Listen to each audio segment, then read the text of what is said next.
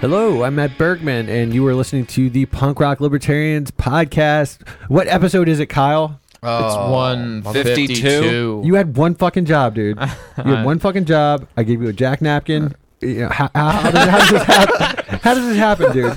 kind of job was this? I'm very sorry. Yeah, what- I feel shame. What kind of employment is this? Yeah, I, I'm here tonight with uh, Jared Schneiderman, What's up, man? John Vibes, What up? Uh, Philip Dassing, What's going on? and Kyle Wagner fucking up the board. Uh, Oh. sorry. Okay. So we've all been there. Yeah, dude. So what is this? Uh, so topic number one. Um, it, did you want to talk about um, running into Alexis last weekend first, or, or is it earlier this week? Yeah. So I well, it was uh, yesterday actually. Um, yeah, I ran into Alexis Schlegel at a at a bar in Remington in Baltimore, and uh, you know he came over. I was with two of my buddies. Um, one of them's libertarian. The other one's kind of like somewhere between like libertarian and like I'm just worried about my own shit. Like I don't care, you know, like slightly apathetic. Apathetic. Yeah. Um, That's good though. yeah, yeah. I mean, that's better why, than, uh, that's why we're friends. Yeah, Yeah. better than you know. Yeah. Um, but anyway, so uh, yeah, so uh, uh, Alexis comes over, and you know, I start talking about like, oh, you know, when do you come back on the podcast? And he's like, I'm a little bitch. I'm never coming back on. No, he didn't say that, but. um, so then, uh, so then he, we just start talking about, you know, like the recent gun control shit, and, and he's like, yeah, you know, and he's like, you know, the government's not looking out for our best interests, and like my friends are like agreeing with him, and like it's going on on that, and then all of a sudden it just takes a turn, and we're when we're talking about like aliens like creating humans and like He is awesome, man. That's my kind of shit and, right and, like there. my yeah. friends, you can just see their like faces are like they're like starting to be like, wait, what the fuck? I love bringing up that kind of shit in pleasant company, man. Yeah, well, they're not gonna get like offended or anything. They're just like, who? What the fuck is he talking about? These are your friends. yeah, these are my friends. Okay. Yeah, visiting. Um, Yeah, they didn't know what out. they were getting themselves into. No, no. I mean, I knew what was gonna happen. I knew where this was headed. Um, but yeah, that was just a little funny anecdote from this weekend. yeah. That is awesome.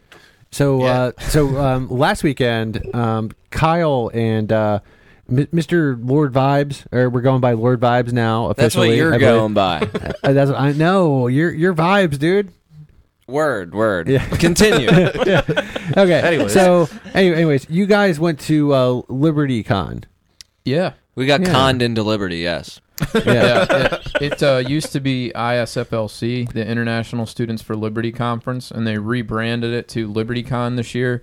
I don't know what the reason was behind the rebranding. Maybe it had something to do with the the price of admission into Liberty Con. It's not that bad. I mean, I got you know you were talking about it on the podcast No, last yeah, week, like, I- saying I it heard was it was like pretty high. 170. I think I paid was it 150 or something? I think I paid 70 bucks. Did Did you have to do like uh, like an HJ and then you got like uh, uh, like a half price thing or, No, I just typed in a code on the. Um, did you just go for one day? no, I did. I had all three days. Oh. Um, Did, did you buy it maybe far in advance? it wasn't that far in advance, but it was a few months ago, and they, they were doing a promotion like all all A leading few up months to ago? it. Yeah, well, they their Facebook page, um, Students for Liberty Facebook page has been. Like, did, did you camp out for tickets? I, I did it online, man. Oh, okay. Calm down, dude. I think I was the only one there in pajamas. I think that that happened again. wow, and you're you're you brought them here tonight too. Yeah, I mean, you know, Yeah, that's awesome. dude. Yeah, it tends to be uh, people are usually dressed up in either suits or you know tie, they either have a tie or they're like business casual. I was underdressed for real. Like usually, like I'm a little bit underdressed, but I, I was a lot underdressed at that joint. Um, it was a three day conference. I noticed attendance was down a little bit from last year. I don't know why. It's not really the best sign for the Liberty movement that attendance is dropping, but um, and the Friday night was the like introductory introductory remarks. The head gave a speech about the movement. Uh, he was a little condescending. He was kind of being like, you know, libertarians, we need to stop just trolling people on Facebook and Who was this? the his name's like Wolf Van Lauer or something like that. He's the head of Students for Liberty, um, which is a large organization that um, hosts these events. But dude, Um, that if we, if we follow that advice, we're gonna lose the meme war. right? Yeah, I, I well, I we you'll we have can't to- lose the meme war. you have to message him on Facebook and tell him, remind him about the send him a meme, meme. war. Yeah, The meme war is important. It is. Um, We are deep in the trenches right now. I mean, right now the left is pretty shitty at memes, so we've at least got that edge on them. Yeah. But then you've also got the alt right, and they're good. So, they're like, pretty got- good. Yeah, they are like our combat that China, dude. What's that? Th- They're like our China. exactly. Yeah.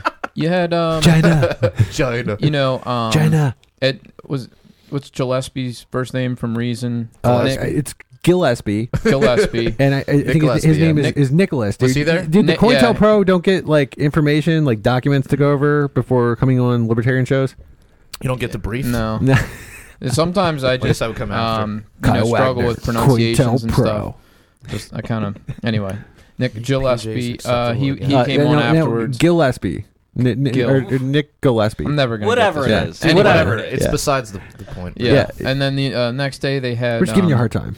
they had a, a Bitcoin um, debate. It was uh, Peter Schiff. Have you bought versus- any yet? Sterling Lujan. Yeah.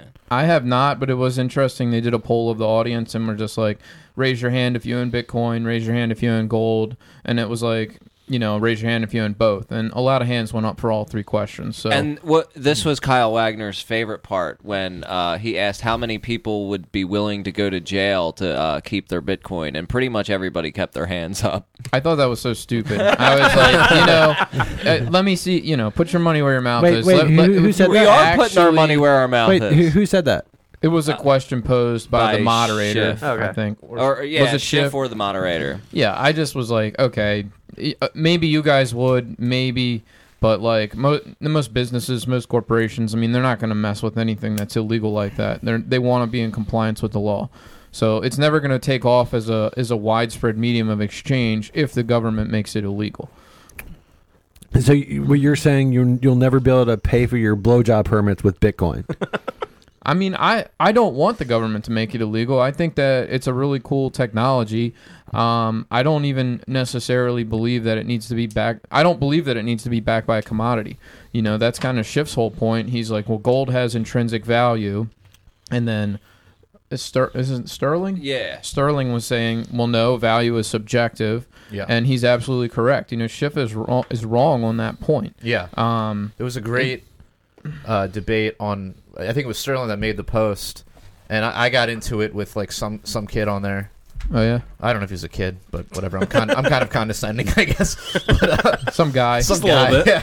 A little bit. But uh, yeah, he was like trying to like twist the words around because he was like, yeah, you know, gold has intrinsic value. He was basically repeating what Schiff was saying. Like Mhm. he has a point that you know, gold has intrinsic value because you know it's used in it's- computers or whatever. It's used in like a lot of things, you know. But that but that still isn't intrinsic. It just so happens that human beings have in general the market, you know, the market of human beings has decided that these things are valuable. Mm-hmm. But that that could shift. Yeah, Yeah, You know, if- not even water has intrinsic value if you're drowning in the ocean. You know what I'm saying? It's that everything Sure, is yeah. entirely subjective. Yeah, And diamonds are not valuable if you are in the middle of the desert. Right. So, like, the only reason that gold really was a big deal and necessary in our previous economy was because there was no other mechanism to prevent inflation. Mm-hmm. Having the currency tied to a commodity like gold, it prevented inflation. But with cryptocurrencies, there are mechanisms in place where there are limited supply. Mm-hmm. So it does the same thing that gold sought to do in the American economy. Yeah, well, you could also So make the gold- argument gold that- still that- has that- value. You could also make the argument that Bitcoin's more limited than gold. Because I mean, like, do you honestly think that we found like all the gold on on the planet? No, of course not. They- they- Yeah. that's why they have gold mining companies. Yeah. yeah. No, well, well, well, yeah. I mean, Peter Schiff- That's exactly my point. Yeah. Peter or what Schiff- if or what if we're, we go to Mars and we find like there's a fucking giant Or reserve asteroids. Of We're gold. Yeah, I mining mean, it- asteroids. yeah, but I mean, we're, we're not going to find Bitcoin on Mars. You know, That's it's, what- a- yeah. it's Bitcoin is like maximum scarcity, yeah. Or, or not maximum scarcity. You know, but, but I mean, it's pretty fucking scarce. That- that's that's all my point is. Yeah, yeah. Schiff's big point, and I, which is absolutely right, is he's like just because Bitcoin is limited doesn't mean that cryptocurrency in general is limited in, in supply. That's an unlimited because anyone can create a new one, and then you have a, a whole lot more crypto. And the risk, and that I've that's been my issue with it since the first since day one. I was like, what if Bitcoin is like the MySpace of crypto, you know? and then the Facebook comes along and just completely demolishes it, and everybody that had Bitcoin abandons it for some other cryp- other cryptocurrency. well, well, dude, there's already like a steemit of crypto. So maybe that. And maybe- and well, the the thing Uh, is, is there Steam it up just because Yeah, like anybody can MySpace, create Facebook, a cryptocurrency, I don't think that it it creates necessarily an unlimited I- supply. I- yeah. because the supply can really only go as far as the demand is going. You know what I'm saying? So like, eh, of course, you can't go ahead and just uh, there. There isn't a limited sup- or unlimited supply of computers in the world, but people have the ability to create an unlimited supply of computers. Well, Yeah, you know what computers I'm are still a tangible thing. Crypto is I- intangible. Well, I mean, Or Kyle, how about websites? Let's use websites as an example. Well, look, let, So us let's we- talk about we the have beauty of the- having choices, though, because it's like right now in the in the U.S. of A., you know, most of your transactions are limited to FRNs, and you don't have any choice. Like you know, if, if the U.S. government um, bombs a bunch of uh, brown children two thousand miles away, and I, I, I don't want to use their currency, you know, I really don't have that much of a choice. But um, you know, now with cryptos, it's like you you do have more of a choice. Yeah, you do. But it's just the question is as an investor or as somebody who is interested in it, which one is going to be the the the standard? Which one is going to be people's choice? So you're so you're saying there's risk in investment. Yeah, there's definitely risk in in trying to pick a the Well, yeah, I whatever mean, horse is- of the 1500 cryptos, whichever one's going to end up being the dominant one. I mean, like- if any of them, I mean, ultimately, when you have competing currencies, and that's kind of what it is. I mean, we've always talked about the benefits of competing currencies and how great that would be. This is competing currency. It's competing with the Federal Reserve note, and it's competing with gold and everything else. I'm cool with that. You know, I mean, that's that's liberty, right? Like freedom to choose which currency you want to you want.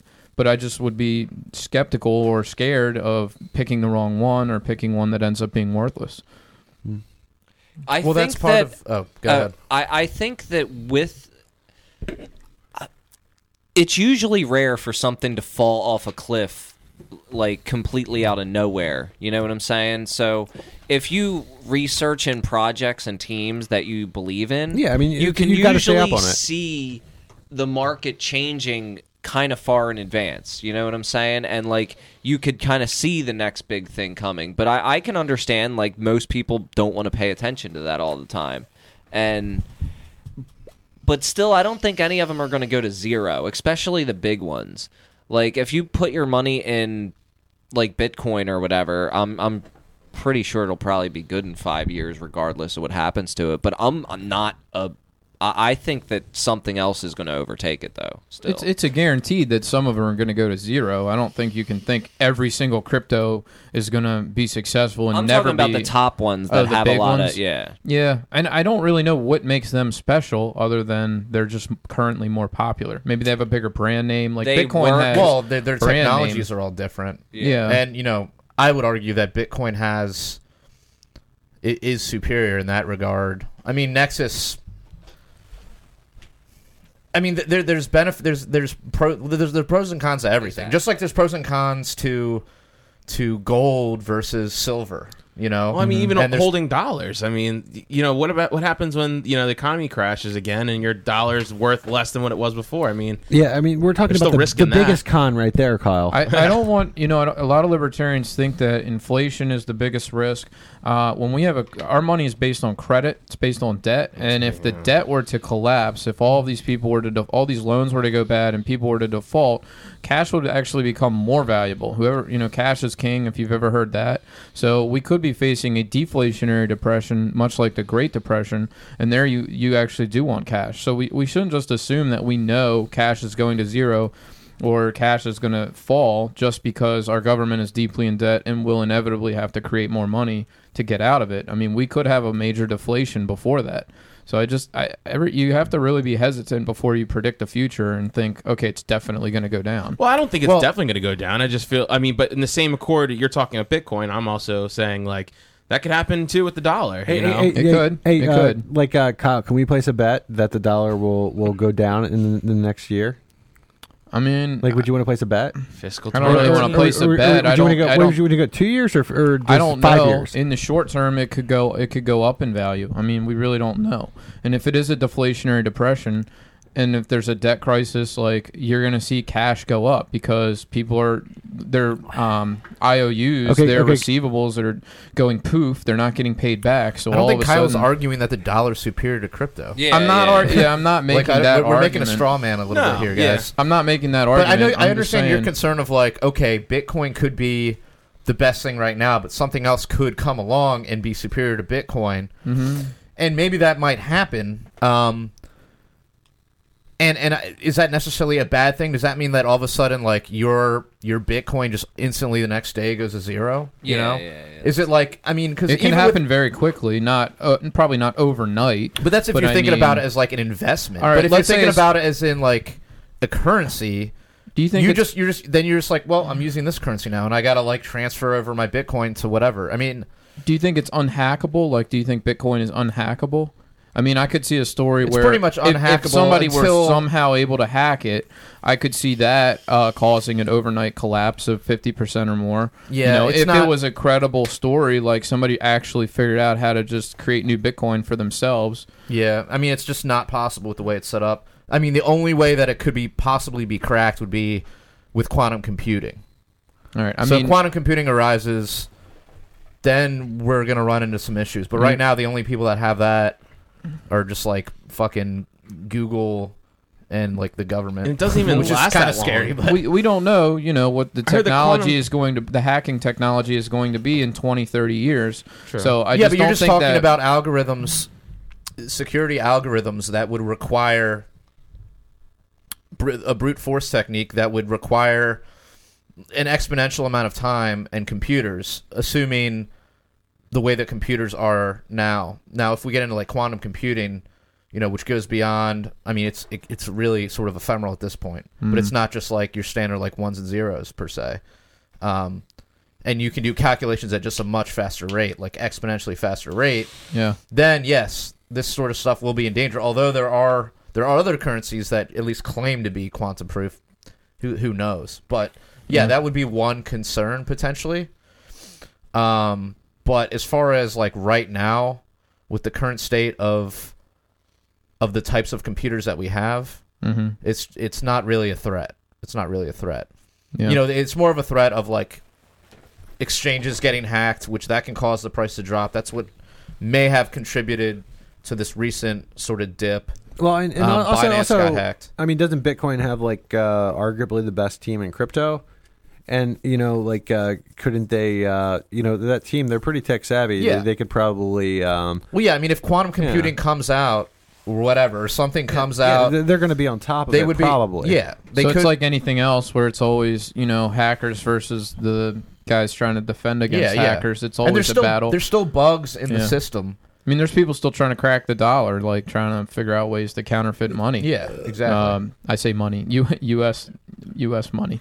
Mm-hmm. Um, anyway, yeah, no, I and uh, Schiff was really there also promoting his product, which is like um, Gold Money, which is a website I'd heard about where you get a card and like basically your savings is in gold and it's all digital. So you use it like a credit card and Mhm. it transfers ounces of gold in and out of your account Mhm. accordingly. So, um, and he, you know, he pulls out of his wallet like this, like gold plated credit card or something, and he's flashing that. And yeah, I was like, yeah, that, I want that. You know what I mean? I was a sucker It's for like, I that. follow you at the parking lot, sucker.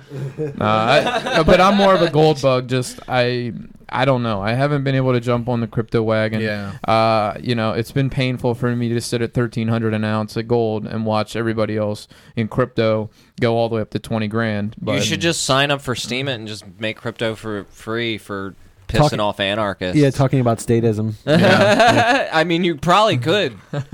He would make a lot of serious, money. man. So other other things they had at LibertyCon, they had like uh, FIRE, which is a free speech organization. I attended their seminar Mm, about yeah. free speech on campus. Um, I, I raised the point, you know, the whole presentation was all about administrators cracking down on free speech and establishing free speech zones on college campuses. And I was like, what about the students? I mean, because what we're seeing today, the students are actually anti-free speech. Yeah. They're the ones coming out to shout you down, to to push you off the podium, to sh- silence you. So like the culture is shifting to where, is particularly What particularly do you on think's the left. causing that? I have no idea, man. They're It's- I- I- brainwashing these kids in the schools, man. Did you, You know- did you listen to Dave Smith? I've listened to his show, but I- yeah, not Well, recently. his most recent podcast, that's what he was basically saying was like, you sort of raise these kids without, you know, really having critical thinking skills and like, you know, sort of questioning the stat, you know, the um, the uh, incentive to question the the the status quo. hmm and you kind of get and then they sort of get when they get into college they get swept into this sort of like leftist socialist kind of paradigm yeah, and then when somebody comes in that conflicts with that view they're just immediate they have a Reaction- temper tantrum. they have a temper tantrum they get into like Yeah. a defensive position but not like an ideal not like an ideologically defensive position where you, or it is ideological but they don't actually they're not like all right well i need to argue with this guy now it's like oh i can't hear this like Oh yeah, they can't. I need to get I in my can't safe even space. hear it. Right. Right. and it's almost a reversion to a state of like being a baby or a toddler. exactly To where it's like I'm gonna throw a temper tantrum, kick and scream and cry yeah to to silence you, and it's absolutely bizarre to watch as a adult. You're just like, am I really seeing this? Like, Yeah. is, this is Well, a, this is an emotional and it seems it seems like kind of new because like i don't i didn't see any of this shit when i was in college I didn't either. I Like, don't remember seeing. and we anything had like, this. uh, I went to um, Lebanon Valley College, which is like a, a really small private school nice. in um, in uh, like near Hershey, PA, Okay. and uh, I mean it was I mean it was a fairly like liberal school, but it wasn't like, but it was also like a, a kind of it was like a Protestant school too. Mm. But not like it was very liberal. Like there was really no religion around except for like the fucking chapel and like Okay. student groups. But um, but anyway, so like, but yeah, I never really saw much of that. Um, the only thing I did see was from the administration, where they tried to uh, accuse me and my roommate of trying to rape chicks Oh my What? gosh. Well, that's because a personal story. because because we were selling Jello shots, or no, we were giving out free Jello shots to to girls at a party. We had a sign that said like Jello shots are free for girls. so was So li- therefore, we were trying to like get them drunk enough to rape. Apparently, Jared, Jared, this is like your Me Too moment. I know, dude. it wasn't even laced with like a what's the drug? No, Um, it wasn't GHB lace. It was fucking. No, what's the name? Uh, name roof- of the roofies? Roof, yeah, what, yeah, didn't that's GHB. have, okay. Didn't I, have I roofies remember in when it? people used to do GHB voluntarily. Wow. You- you- Actually, I don't even people, know- A to be lot of honest- people at raves do GHB voluntarily. I don't even know if we uh, if we said like free for. We were giving them away for free. I don't even know if we even said they were free for just girls. But it was like she was like, yeah, you know, The impl- Girls- implication was you were trying to get girls drunk, lower Right. their inhibitions. Exactly, and like that's what that, those were the words she used was like, you know, I think you were trying to like rape girls, and I was like, what the fuck are you talking about? That's a big like I'm afraid to even accusation. talk to girls Yeah, at did- this point. You know? like, It- did like it a- did it not go any further? sophomore. Did you avoid uh, disciplinary action? Like did, they didn't have anything on you, so No, well, so so the whole the broader story was that you know we had we were living in an on-campus housing, and we were underage, and we were having a party with alcohol. okay. the The RA came in Mm-hmm. and busted us, and then so like now we had to meet with the dean, and you know they were like gonna fine us a shitload of money. They ended up just being like a couple hundred bucks. Or expel you. I mean, that's a, the, always a threat. But yeah, I mean there was Yeah. that. I mean I had no idea going in, and like she just like this lady was just like a huge bitch, Well, and she was just like Like, like were, saying all were this you a crazy tri-lam shit. in college? Oh, they, oh, she wanted. You would like this, Kyle. she wanted to get me. She wanted to get us on selling alcohol without a license. oh, for God's sake. wow. That's were you a freshman at the time? uh, I think I was like a. Actually, I think I was a junior by this time. Wow. Yeah, I was gonna say normally what happens is you come into college like a bat out of hell because it's your first taste of freedom, and you know it's just like Yeah. you know that's when I got I got an alcohol citation when I was a freshman. It's like three weeks into it because Oh, I was yeah. partying a lot and drinking Yeah. a lot and um. Kyle, um, I had no idea you were such a fucking animal. What about those I- I'm alcohol not, balls, I'm Kyle? not. I'm not. You know, but at the time I was 18 and it was first time out of the house on my own and. I was just, you know, looking for friends, and that's what everybody was doing was they were drinking. So you were just yeah. fucking going crazy, weren't you? I had, yeah, my first beginning of college was a little rough, but and I settled down and, and was fine after that. But I had to Yeah. do some community service, and which ended up being like uh, weed whacking and mowing around campus and picking up trash and stuff like that. And so I, I did the I served the punishment, and, Yeah. uh, and then I didn't have any more problems after that. I that. was selling them dope back then. No, I didn't know. Uh, you know, I met uh, saw John at joking. LibertyCon, and um, apparently he used to host like raves in Baltimore City, and uh, that the raves getting busted by police was sort of how he got introduced to libertarianism. Yeah, yeah, philosophically. And uh, you were with a guy that went to one of my parties, and I didn't even recognize the dude, and he's like a teacher now. It's crazy. But uh, yeah, when he and as soon as he came up to me and like got my face, I was like, I know that dude, and uh, you know, it just he looked a lot different, like with like you know, uh, rave gear on than like dressed up with like a suit and tie. Yeah, I've known him for years too, which was really it was for me kind of very coincidental. It was like Yeah. small world that Smaltimore. yeah, definitely, and they're- they were old friends. The old Smaltimore. But uh, back to what you're saying, real quick, um, about why it's so why these people in college now like they they get such a, a like a defensive, you know, I guess position whenever you say anything that's like not their opinion, like anything that's different from what they were told to believe. I feel like it's also goes back to this now where we value in society now we value victims and vic and people's and like just any type of victims are more valuable than people with knowledge who study.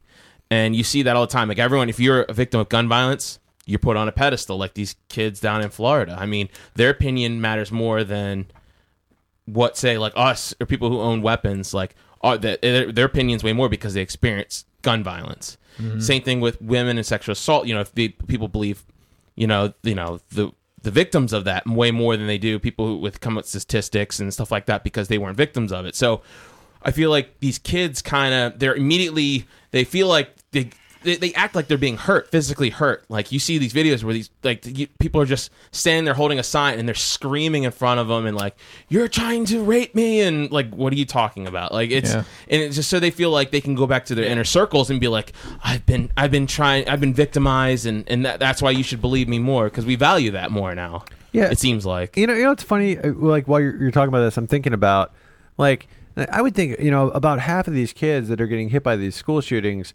are probably of the uh, uh that are probably against gun control, right? Like some of these kids, but you know the media is not um, showing any of those kids talking. no because they these are this is like their their pawns. Like, I mean, maybe, but they're in public schooling, so maybe, not. Dude. Oh, okay, okay. So, so I've heard no, stories of kids like and kids' parents being like, "This is bullshit that we're involved." Oh. Like, but but th- they're not getting mentioned. Definitely. Yeah, e- exactly, totally. You know, what we didn't talk about or It- put it's on not the some crazy conspiracy theorist. Uh, it's like you know they're definitely out there. They're probably out there at, at least half the time, I would think.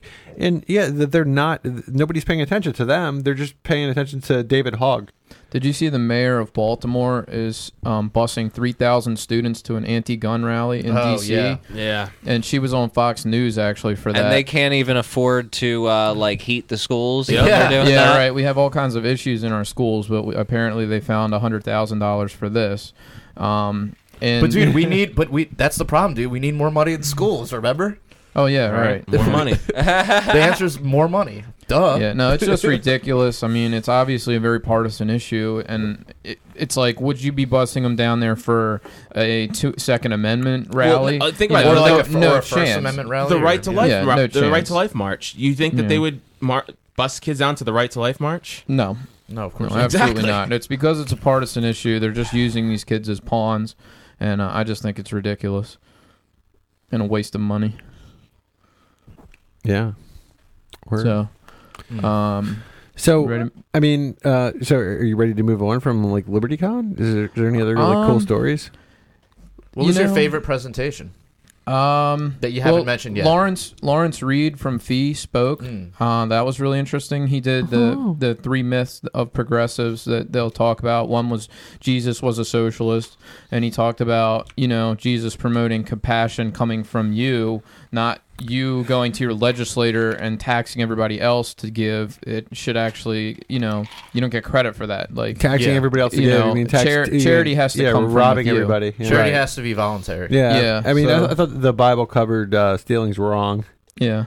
Another one was um a mo- it was a book called I want to say The Jungle about like a meat packing industry in Yeah. Chicago, Yeah. Yeah. which I had never read, but apparently they assigned that, and he was saying that So the story was they had a meatpacking plant, and that allegedly workers fell into the processing, and then they sold the hamburgers or hot dogs or whatever with the ch- chomped up worker in them. Yeah. Um, and so that's why we needed all these regulations on the meatpacking industry. He said that story was false. He was Yeah. like, it's a complete no, fiction, but in their in their adding regulations on top of it was already regulated, but in adding additional regulations, lawmakers were citing that passage from the book, which he said there was no evidence that ever happened.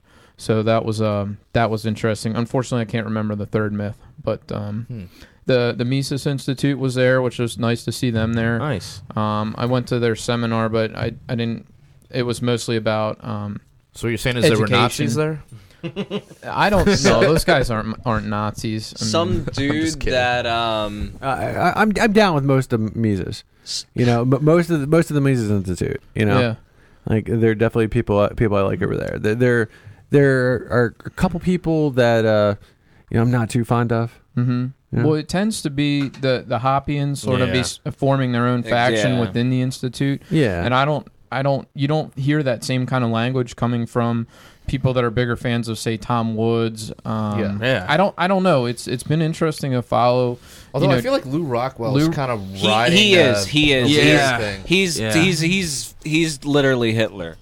He- I'm just joking. Yeah. I'm just joking, He's but another he's one. pretty bad. you know, Trump really impacted all, all of those guys. I mean, Yeah. even Walter Block formed Libertarians for Trump. I mean, they just kind of saw him as a shake up the establishment kind of guy and got on the Trump train. And then they're they took they sucks. sort of took a hard right. I think. Well, I feel They like did it's- big aboard. time. I Big feel like time. at this point it's almost like it's almost like I used- CYA. it's like they don't want to admit that they were wrong because Yeah. because like the Yeah. whole argument was like Trump's gonna you know have the best foreign policy. now they're You talking know- about 4D chess. Yeah, yeah. Now they're like, wait, well, the reason he actually like bombed Syria was because of this, and oh, you know. Meanwhile, you know, what was it like? H- how many kids died the other day? Twenty five children in Syria Yep. died Yep. in a Wow. bombing. Yep, I heard about that. Um, Yeah. I so mean, it's well- like, so it's like, okay, now are, are you going to come out, Walter Block, and say I was wrong? I thought Trump might be better on foreign policy. Not really. Yeah. You know. I thought he might be too. Some of his quieter interviews when he wasn't shouting in a crowd were non-intervention. one yeah. is- Well, I mean, the he, only- he was definitely talking better. Yeah, He but I, was. I, I, I said all along, you know, I wouldn't trust the guy to be better. You know. Uh, that's- Yeah. yeah, Yeah, I never and you were supported you him. were right about Yeah, that. And, yeah. and I'm Th- not even thanks, saying Kyle. it would be wrong Thanks to. for acknowledging that I was right. You know, welcome. and and you know, honestly, you know, there's there's there's a part of me that thinks that uh, you know, like a, a libertarian or a person who is uh, who who is actually you know uh, against the military industrial complex could ever be president. You know, and if he ever did become president, they'd probably have him killed. I disagree with that. I mean, I think he could become president. It just takes Well- a shift in well- attitudes of Yeah, and then you American become people. Yeah, but, yeah, but, You know? but then they would probably have him killed I, I really, I think a peace candidate could get elected. and then killed. and then killed. I don't know. Yeah, yeah. Well, I mean, like like like Obama was a peace Could I say candidate. you Not know? really. Well, I'm, I'm Yeah, he saying ended like up- in in comparison to the other guy. Because he was still like, let's invade the fuck out of Afghanistan and shit, Well, even when I he was mean- kissing everybody's ass in the they gave- beginning. they gave Yeah, him but- a but, premature like- peace prize. Yeah, well, well, initially, you know, I, I remember him saying some some peace candidate things, Mm-hmm. and you know, and of course, I mean, we're all uh, admitting that that Trump was sounding like the, the peace candidate out of everybody um, besides uh, Rand Paul. uh, Yeah. you know, as far as the Republicans go, and of, of course, uh, Hillary Clinton was sounding like, like she wanted to go to war with Russia, like right away, day one, stat. You know, so, but yeah, I Yeah. mean, But there's one. It's one thing to say like, all right, with a gun to my head, you know, I, maybe I would, you know, at that point would have rather had Trump than Hillary because Trump seemed like less of a war hawk, you know. But then it's another thing like start an organization called Libertarians for Trump and like just throw your all your fucking Double down on yeah, that just shit. double down on this Yeah. shit, and then not have the balls or gumption to like come out after the fact and be like, well, we were wrong, you know, Yeah. nothing's really changed. eh, I mean, oh, okay, Like, so- yeah, okay. okay. we're not at war with Russia. That's great, but like, not going to war is not the same as like ending wars. Okay, okay, Yeah. but but do you really think Hillary would have been better? That's their. That's not That's, what I'm always saying, their though. retort. That's, that's- always their retort. Yeah, it, and I'm just saying. I mean, it's No, a, I it's a don't valid- think. I don't think that. But but still, Yeah. you can't. You you you still can't be like for Trump after he continued the policies of Obama and Bush and everybody else. Like you can't still Well, be like, you know, I'm it- still a it- libertarian for Trump. Yeah, I mean, I'm, I'm just going to speak up for Walter Block because I've listened to a lot of his shit, and you know, it, it, it's basically like for him, it's like you know the person that was going to rob us less. I mean, I understand from the from the initial get go, but it's like You you can't. you got to still at least. I mean, I, I'll be honest though, I haven't seen a whole lot of shit from him, so maybe yes, maybe I'm um being unfair. You can't go so far as to say libertarians for Trump. You can say like with reservation, we think possibly Yes, he might that's what I'm- could yeah. be better than Hillary, maybe. But you can't Right. just be like just throw your support on board and be like this is our guy when No, you I mean- know for a fact he's going to be terrible in a lot of things. No, I- like, like like personally, I'm not for that. I I, I never supported Trump. I didn't vote for Trump. You know, and uh, but you know, like it, like. I, I could say like if, if I like really believed that a, a candidate was legitimately anti-war and legitimately anti-drug war, and if I disagree with them on other things, like uh, I, I could maybe see maybe see voting for that candidate. I don't know. You know, I, would have to wait and, and, and see and see what comes up. But if if because those things to me are like the the number one and number two issues. He, he And- wants the and- death and- penalty and- for drug and- dealers. Did you hear that? Yeah. Oh, oh yeah, Oh, yeah. Yeah. dude. I, I would never vote for Trump. Yeah, th- th- that's like uh, and that's he not what I'm cited the about. Philippines as like a shining example of like it done right and shit. Oh no. Yeah. Yeah, where they have It's all the horrible. extrajudicial killings. Oh, yeah. exactly. Yeah, they've killed like twenty thousand people, and I'm sure they still have you know tons of drug problems. oh yeah, exactly. yeah. No, it's like the even after that happened, the price of drugs went down Yeah, okay, and okay, became okay. cheaper. Wow, Okay, that but surprises me. yeah, but- how does that? Yeah, I would think okay, the okay. risk premium. okay, uh, riddle me Not this, enough John customers. Vibes. They've all been killed. Uh, John Vibes. So they That's have true. Oh, uh, okay, so here, here's one thing though. I'm listening. Okay, so uh, Barack Obama got elected, and he said When? initially, you know, he got elected in 2008. Yeah, I know. I'm yeah. fucking with you, dude. yeah. So and and he said initially that um, he wasn't going to raid any states where marijuana was illegal. He said a Or- lot of or, shit. Or, or, or, sorry, where ma- marijuana was legal. He, wasn't said a lot of shit. Exactly. But then he went ahead and did it. Whereas it's funny because like uh, Trump has said that he is going to raid these places, and he hasn't yet, from what I've heard. well, he tweeted about it. Yeah. Yeah. So you know, But now he has given several speeches about how he like that's a fucking good idea and that's but he's But- he but he pops hasn't. off at the mouth a Yeah, lot but at the and same just time, says it's a like bunch he of can't crazy do shit. that. Like he can say that. Yeah, yeah, yeah. And I'm not I'm not, you know, doing the 40 chess argument here, but it's like I do think sometimes he says things because his base is going to be like, "Yeah, this, you know, these drug dealers are selling my kids heroin." And Dude, Yeah, they don't you know, care about results. Yeah, he's just an older, richer Alex Jones. Like, I- I- I don't because know. he has that same archetype. Like, I'm just gonna be a fucking class clown because people throw money at me for it, I, I don't know though. I, I think or I- I'm co- uh, or I'm COINTELPRO. yeah. Well, I, I, I, yeah. uh, Actually, I I think at th- this point it's 60-90 chess.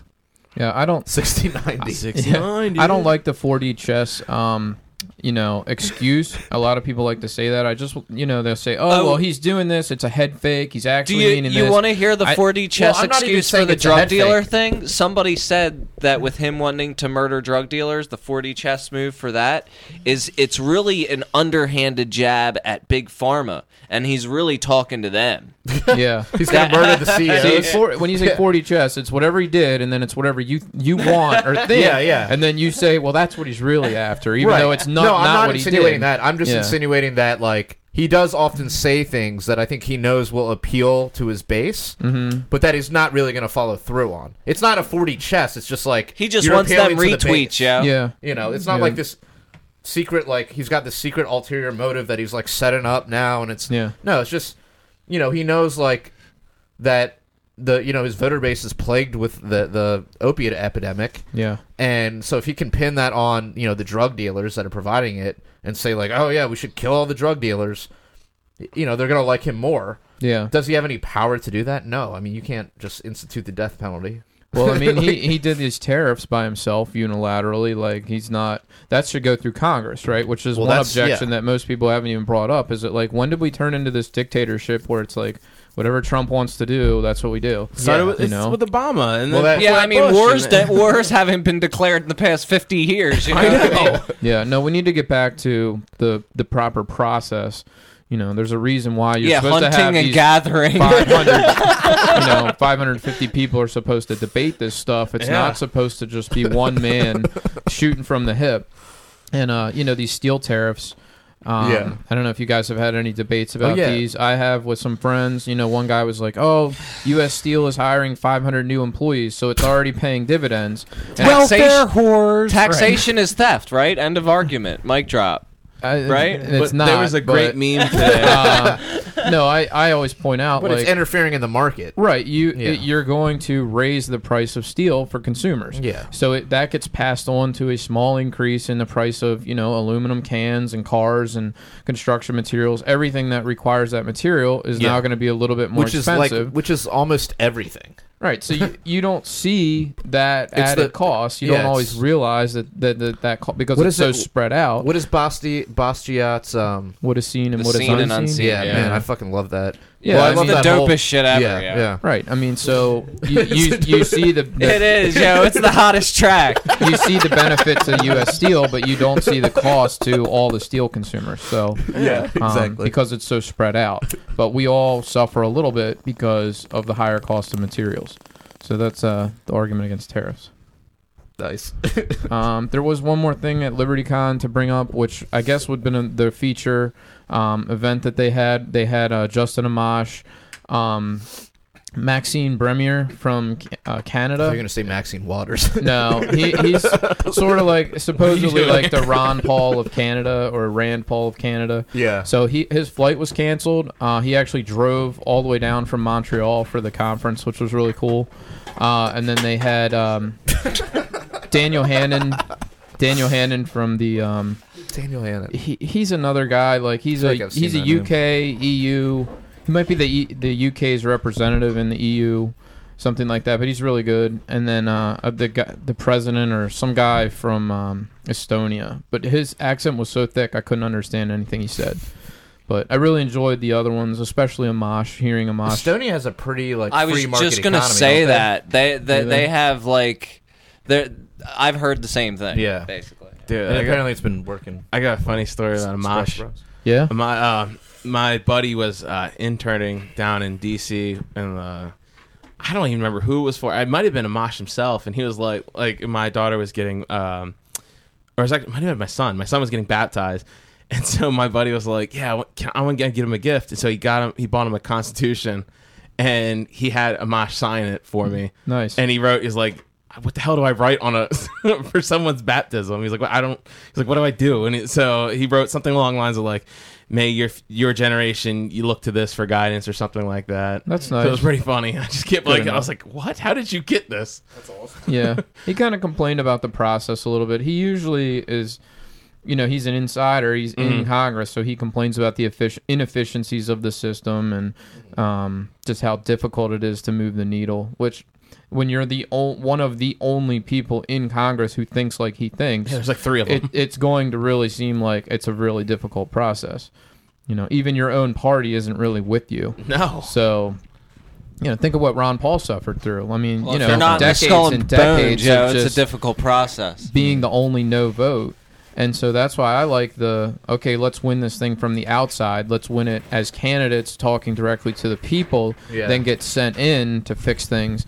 Don't go in at when you're the only one in there that's actually libertarian in thought and expect to get anything done. None of your bills are going to be accepted. You're going to be on the wrong side. Your party's going to be pressuring you to vote with them, even though Yeah. the, the bill is n- anti-liberty. So I'd almost rather stay on the outside, remain as candidates, talking to the public and explaining this philosophy to them mm. until there's enough support to sweep us in there. Right. And you go in with a you go in with like some force, maybe ten percent, eighteen percent. You go in with like other guys that think with you Mm. as a coal. Like you can't just be a lone lone operator. You can't be the Ron Paul in there. Like the votes are four hundred and thirty four to one. Yeah, Right. you know what I mean? But it but Right. it got but doing that though got Ron Paul on his trajectory. Yeah, as a candidate. Ultimately, he was able to do it as a candidate, Yeah. but he didn't really accomplish too much as a congressman because he was on the losing end of most of those. Yeah, those no, votes. that's true. Yeah. So, you know, sometimes the Republic, sometimes some bills are okay and you can cast your vote with them, but Yeah. usually it's like, man, this is terrible. I don't want to be a part of this, and then Yeah. you're, then you're an outcast. Right. You know? Miss Doctor No. Yeah. Oh, speaking of Massey though, did you listen to that? Uh, I, I think I no, it was a mosh. Did I say Massey? Well, you. I mean, We you were said talking about, like, the libertarian. You said Amash, and then you like also Mentioned mentioned Massey. Yeah. Okay. But did you? I think I sent you the Massey. He was on uh, the ACS show, uh, the Adam Carolla show. Oh yeah, yeah. You told me about it. I didn't listen to it yet. It- I'm dude, sorry. he's a he's like a smart fucking dude. Massey. Yeah. Oh, I know. Yeah. Like he Yeah. went to MIT. Like he powers his whole house. Yeah, yeah, With a it's Tesla crazy. battery. Yeah, the Tesla Wow. battery. Yep. And like solar panels and shit. Like dude's fucking brilliant. Yeah. And he's you know good on Liberty. Like uh, he's Adam, probably the best. I mean, he's Adam better than Rand Carolla- Paul. He's better than Amash. I think. Adam Carolla has been killing it on. I listened to Adam Oh, and yeah. Dr. Drew show, and Yeah, he's gotten. man. He's very, very. Lib- he's pretty libertarian. Well, yeah, he was I talking mean, about the one episode they were talking about, um, like why are there so many good TV shows now? He's like, yeah, because you have competition. competition. yeah, he loves He's talking like about. back in the day, you only had three channels, so you had dog shit like the Love Boat, like Yeah. all this crap. Yeah, yeah. And now it's like you got Netflix, you got Hulu. yeah, yeah. He's very pro free market, Yeah. pro competition, pro Yeah. pro free enterprise, anti bureaucracy. yeah, Uh, he's really, you know, he was he never used to talk like that on the old Loveline because it wasn't part of the theme yeah, of the show. Yeah, Yeah. But now that his views have come out, he's Uh, like I he's mean- really he's really good. I mean, like I, I saw interviews with Adam Carolla a few years ago. Though it it sounds like he's kind of going through like uh, I, I think he always had like inclinations of it. So Yeah. he's But it- transitioning. Yeah, I mean, it seems like he's kind of getting more into it. Yeah. He's just kind of like, why do these things make sense? And he's like seeing that liberty goes all around now. He's trans liberty. Yeah, no, he's he's great. yeah. It's it's interesting to see that though, because he's not coming at it from like, like necessarily like a principled position. Yeah, You know, like he's not like, oh well, the nap, and then blah blah blah blah blah. Yeah. He's just like, this is what makes sense around me. Like pragmatically speaking, hmm you know, it he, has, he has common sense. it's common sense, but it's like actual like real, not like common sense gun laws. But, Yeah. you know, Yeah. like common sense, got like like things that just make sense. You're like, of course, of course, it would make sense that like if you only have three channels, there's no incentive to really produce anything that's really that good. You just it needs to be Mm. good enough that people will watch it, but you know, you're not going to get the, the highest quality entertainment out of that. I saw him live like a couple weekends ago at, in DC. I man. met him. Yeah. Oh, really? Yeah, Nice. I got to briefly. I didn't get to say anything political to him. I wanted to be like, "Hello, you know, your politics are great" or something like that. I, I couldn't say anything. I was too like. It's kind of hard when there's 500 people. Yeah, I was like, you know. I'm a big fan. That's I think that's all I got out. left Was, Kyle yeah, I'm a big fan. Yeah. You know, they're rushing you along. There's 500 people in line. It's You just, just like, shake his hand, move on. I didn't even get to shake his hand because somebody handed him a drink right before my turn. Oh, really? So he's holding like a glass of whiskey or something like that, and I didn't even get to shake his hand. I was like, oh my god. oh well. Whatever. Yeah, it is what it is. All right. Uh, what's next? Convention. Girl. Oh, damn, dude. We're only on number two.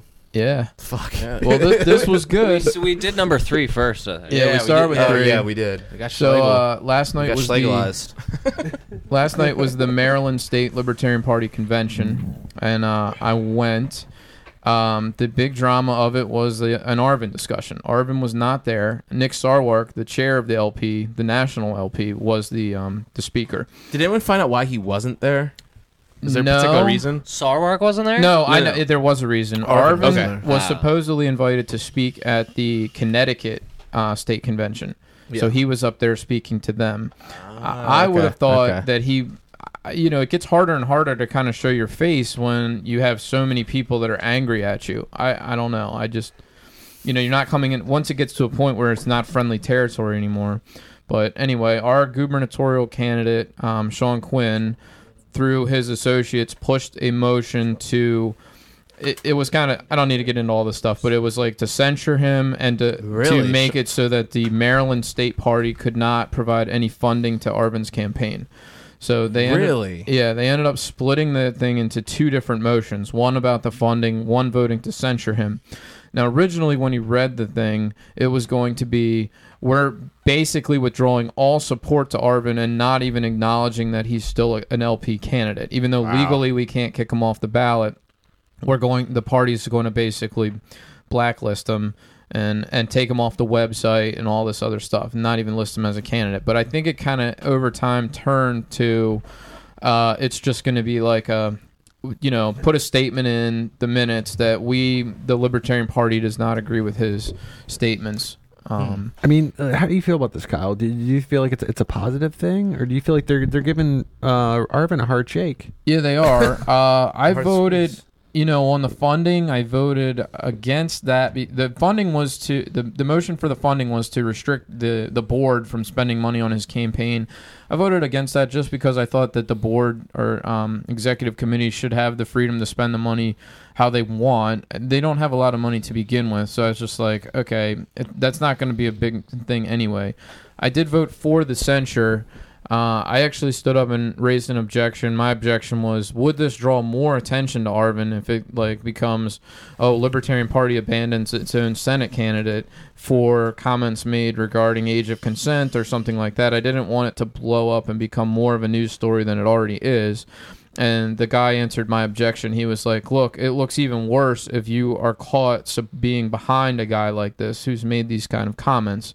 So I was like, "Yeah, that makes sense." So um, I was fine with the censure. I think the age of consent stuff is just uh, way over the line. Um, I, I mentioned it. I described it as the pedophilia comments. One of his supporters objected to that. I didn't have a chance to rebut, but I was like, you know, if you abolish the age of consent laws, there's no prohibition on pedophilia. So that could be interpreted as pro pedophilia as well. Like people aren't going to get into these little nuances of ebophilia or whatever.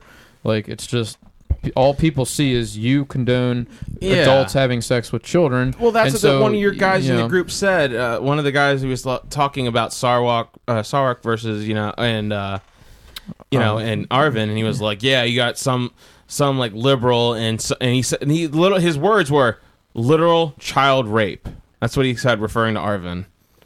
He was saying that's what you you know that's that's the, the running Libertarian Party, Yeah, and I was like, literal child rape. Really? Did you just say literal child rape? yeah, yeah. They, I, mean, like it's just there's everyone's so like, like, they're just- not going to get into the whatever the fine Yeah. nuance of Arvin's They're just- position they hear what they wanna hear. and then uh, you just can't make those kind of comments. And the his critics were also calling talking about the things that he said about teachers, the things that he said about the military. Some of the people there were I like that veterans. shit. Yeah, I, I know you. Do, I'm all about that shit. You have to understand, like, you can't in politics, you can't just compare these people to rapists and not expect Well, I mean, some of those soldiers are literal rapists. He did not compare it to and rape. cops too. He didn't compare it to rapists. He just said if you replace the word, pretty much replace the word teacher with rapist, and kind of like in that argument. Yeah, you can't do that. I mean, that's But still that's an not com- analogy, though. But that's not com- no no. It's Yeah. not. He's not saying teachers are like rapists. He didn't say that. He said, you know, oh we we can't we can't say bad things about rapists because they might vote for us too. Let's not you know let's not just push them in the corner. He wasn't comparing rape and being a teacher. He was just saying like yeah, replace it with something else that it- you know that I find you know abhorrent. You know, it just like it doesn't make sense. So I, I hate when I hate we get caught up in that argument. I hate that. Like it's he wasn't comparing them to rapists. He was just using a different analogy for it. It's close enough that no one cares. I mean, yeah, yeah. Where it- people want to hear what they want to hear, not realize what Well, he's Yeah. People he's don't want to hear that they're baby killing murderers and shit. That's exactly right. What, what what happened with my what, what happened with my boy Michael Heise out there? He Oh, called yeah, me met- on his way and he was like, "John, I'm going to the Libertarian Convention I- in I met him. Maryland." yeah. Yeah, I did. I introduced myself to Michael, and he was like, "Kyle, oh Kyle." Like it, it took him a minute, and then he re- he remembered, and he he was like, "I'm really sorry, like uh, uh, about some of the things I said online or the way I came off." He was like, "I was just angry," and I'm like, "Ah, it's okay, it happens." Wait, what? What happened online? I mean, we've had our arguments because um, Mises was a minarchist, and uh, Michael founded the Mises Caucus in the LP, which I think was a wonderful idea. Um, but then it's obviously following in the line of the Mises Institute, Tom Woods, and Murray Rothbard. It's ANCAP. It's Yeah. all ANCAPs, and their their platform is ANCAP. You know, and so I just I took exception to that, and we've argued about the fact that Mises himself said the state is the foundation of society. Hey, so hey, you know, Kyle, what if you gets what if you heated. Well, joined the Mises I- Caucus to change it from within? Well, I'm already sort of. I think that you guys pretty much agree on a lot because even though um, you you may have different um, you know different visions of what an end game might be like, the the next ten steps down the road that you think uh, should be for libertarianism, I think you and Mike would agree on. A lot it's of not like to like somebody like me. I don't even believe in getting involved in politics. I'm not Mm-hmm. against people doing it. Obviously, I support what Mike's doing and stuff. But um, like I, I feel like he he's not it, like Adam Kokesh, for example, is running to um, shut down the government like right away. You know what I'm saying? I, I, feel like uh, what Michael Heise is doing is just trying to influence the party in a more, um, you know, quote unquote, pure libertarian direction. And I, I don't think that he's trying to like, you know, do anything like that. And I, I've had conversations with him. I don't think he's trying to, uh, you know, create Ancapistan in you know the next decade even really Yeah, I don't I don't know. I mean, it, the thing is with the philosophy, it kind of changes how you think about everything. But anyway, I don't want to you know get into ANCAP for We're a minute. go down 'cause this well no it does it change You know. how does it change how you think Well, about because, everything just give me you know- a, a little ballpark uh, explanation you know? because with the state you're talking about like the rule of law and you're talking about what kind of laws we should have how to shape the law you know what the limits on the law should be what the what the due process is so it really affects how you think about regulation how you think about markets how you think about you know law oh because Um, like we like to say like zero across the board and you're saying that there should be like uh well there should be laws i mean Well, even private but- but property hold on. itself is a law But I still, I think if like let's take for I don't know this Michael Heise guy very well, but you know let's say he's an ANCAP, but has decided like the best way for me to bring things to that direction is to get involved in politics. I imagine is that that's basically, what it is? basically his deal yeah Okay, so he's going to acknowledge that laws exist, the rule of law exists, right? You know, and yes, ultimately he wants to abolish at least laws as far as government laws. I mean, we can argue about natural law, blah blah blah, all that shit. But as far right now, we have government laws. Mm-hmm. So the the part of that philosophy wherein you get rid of the government laws doesn't really come into play until you get to that point. Right now, if he's being at all pragmatic and he's thinking like how do I create a freer society now, he's thinking about okay, what laws need to be changed. You know, the laws laws are being followed even if there's agorists or whatever. Most people are following the laws and people are you know, um, they they have to abide by these laws in order to in in order to not get involved into conflicts with law enforcement, right? So they're they're a reality. They exist in a sense, right? So yeah, I mean, the despite fact- the different labels that you guys have, I think you would agree on most policies. yeah. So I, I don't know. I mean, I get what you're saying. Where like it can, in some ways, it can. Like if you're just like a straight, like if you're John Vibes, you're not getting involved in politics, right? So you're not. So that whole route of, of whatever is cut off. So that, that that would be completely divergent from your philosophy in that sense, right? Whereas in this guy has kind of been like, well, my sort of way of bringing about what I want to see is to actually engage in the current paradigm instead of like completely subverting it. Yeah, and Which- as he explained it to me, is he's trying to like slowly bring as much freedom as he can, piece by piece, to certain situations, and also using it as a uh, as a platform to educate people too. Yeah, yeah, Yeah, and I, I think one of their objections is that the party has drifted from principle a little bit. Um, listening to some of our candidate speeches, I definitely got that. A lot of them have no background in economics. They just a lot of times they're single issue. It might just be pot. I just want pot legal. I heard so much about weed last night, Hmm. and not a whole lot about economics. Not a whole lot about taxes, welfare state, war, Yeah. anything. You know, some Kyle- two A stuff Kyle, because um, did did you get blazed? No, I didn't.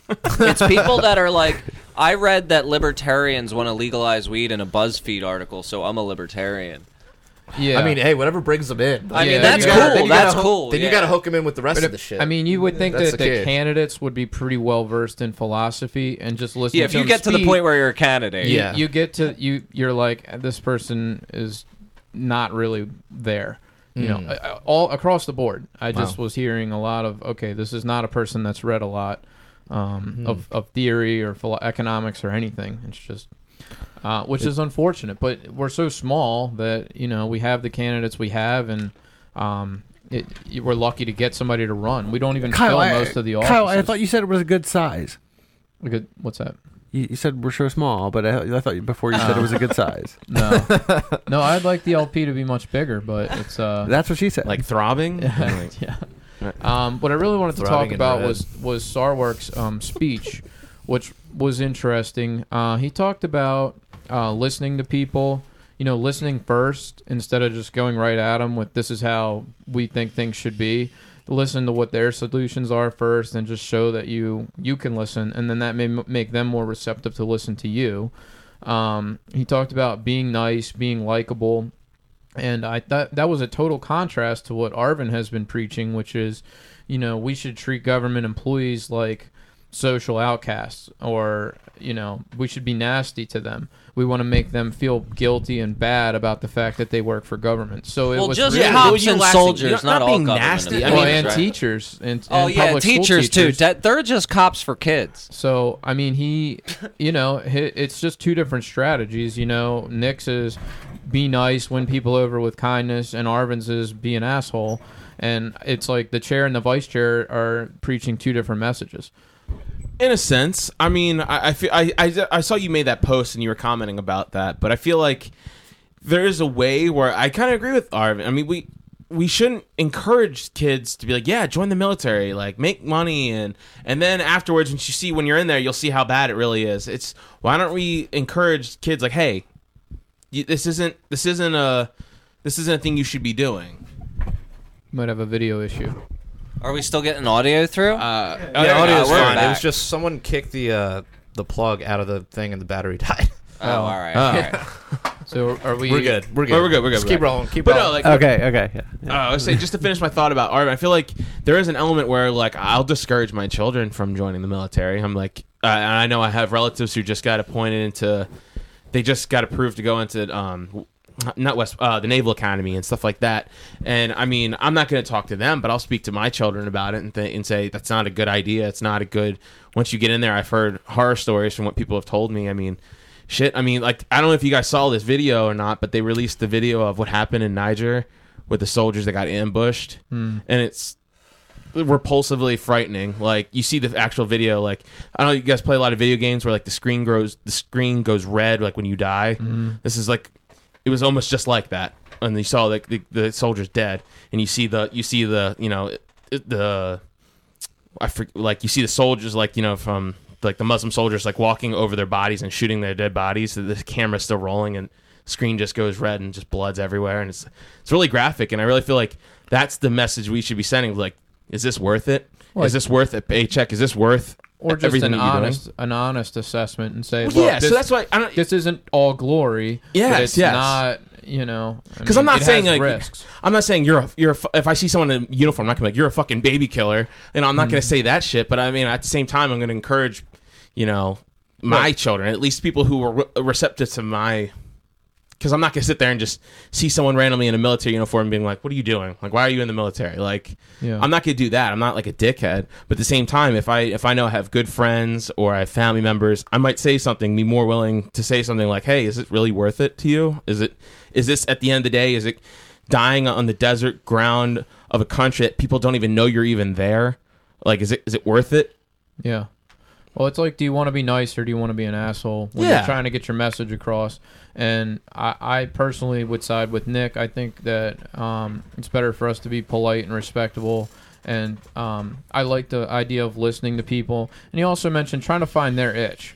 You know, like don't go to somebody that has no guns and doesn't care about guns and preach to them all day Yeah. about 2A because they don't care. You know, find out what's important to them, listen to them, and then that's the issue you want to approach. How how can you make things better for them for the thing that they care about? But and that also- was good too. Yeah, and I and I agree in that sense. Like, I don't like when people talk in like double speak when they're when they're like, "Oh, Second Amendment, Second Amendment." I mean, you can also approach people about it, talking about, you know, I, I think you should be allowed to have guns, not because the Second Amendment, but because you, I believe in property rights. Like, you have the right to own what you want to own. That's as long as you're not hurting anybody with it. It's Yeah. it's that kind of way of messaging. Instead, you know, people talk, you know, use these double talk and they say stuff like like gun buyback. Like you- like people say all the time, like, "Oh, it's a buyback program," but that's if if you think about it, that's actually referring to government owned the guns in the first place because they're buying it back from you, but they never had it in the first place. It's just one of these double talks. So it's like I, I, I never talk to thought about that one. That's yeah. pretty fucking. I just yeah. I, I can't That's take credit for woke that. I, I can't take credit for that. I heard someone t- I forget where, but someone someone said that and I'm like, that's fucking right. Like yeah, like that the government never owned them in the first place, so how can they buy them back? Yeah. So it's like you and so I like talking to people like when It's really just a gun buy. yeah, it's Yeah. a buy, yeah. Um, So I'm just saying, like that's how I engage with people. Like I, I'll talk to them and say stuff like that. Kind of makes you think, and and I, I agree. Arvin says a lot of stuff. Like his mostly his memes that he posts, like those little like messages, are very abrasive and very like, wait, what? Like, but when you hear him speak, like he just made a video right before. Right before we came on, I was on my way over here. I was listening to it in the car. Listening to you know, video, like he talks better than he posts on. Yeah, I think there's a lot of people out there that just don't do social media well, and and we're kind of the first generation that is experiencing this whole thing where people could just totally fuck up their whole shit by being bad at social media.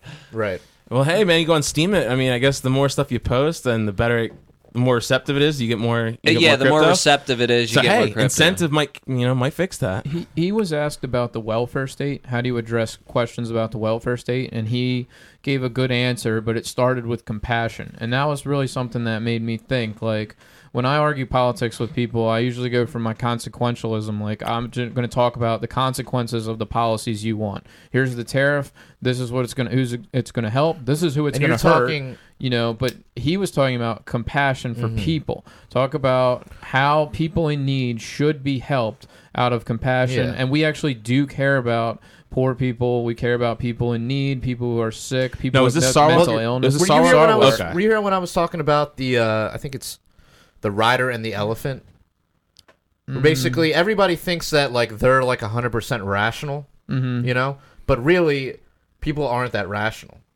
And what you have to talk to people think so. Like the elephant represents sort of the emotional aspects of intelligence, yeah and then the rider, that the little guy that sits on top of the elephant, is is the logical part, right? yeah and it, you know those proportions are somewhat correct. Um, and so you're better off if you can convince the elephant of your position, then you convince the rider. yeah appeal You know, to because em- oh well that's appeal the rider to emotion goes along. Yeah, exactly. you're saying appeal to emotion Well- and that is effective on a lot of people yeah, and I'm not saying like it's be effective on dishonest. most people. Yeah, probably. exactly. I feel like there's too much of that though these What- days. but- But, you can't. but you you, have to do can't it- rewire human beings, man. right, right.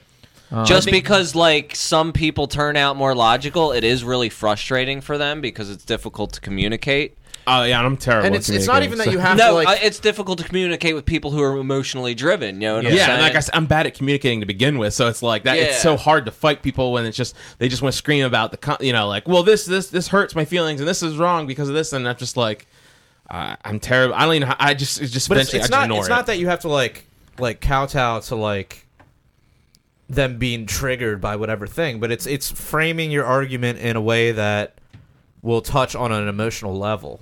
You know like if you start talking about like military and you're like well you know we're wasting blah blah blah billion dollars and yeah, but and blah and all this instead of like saying like like you know that kid that is in your neighborhood that now has to like ride around in a wheelchair all day?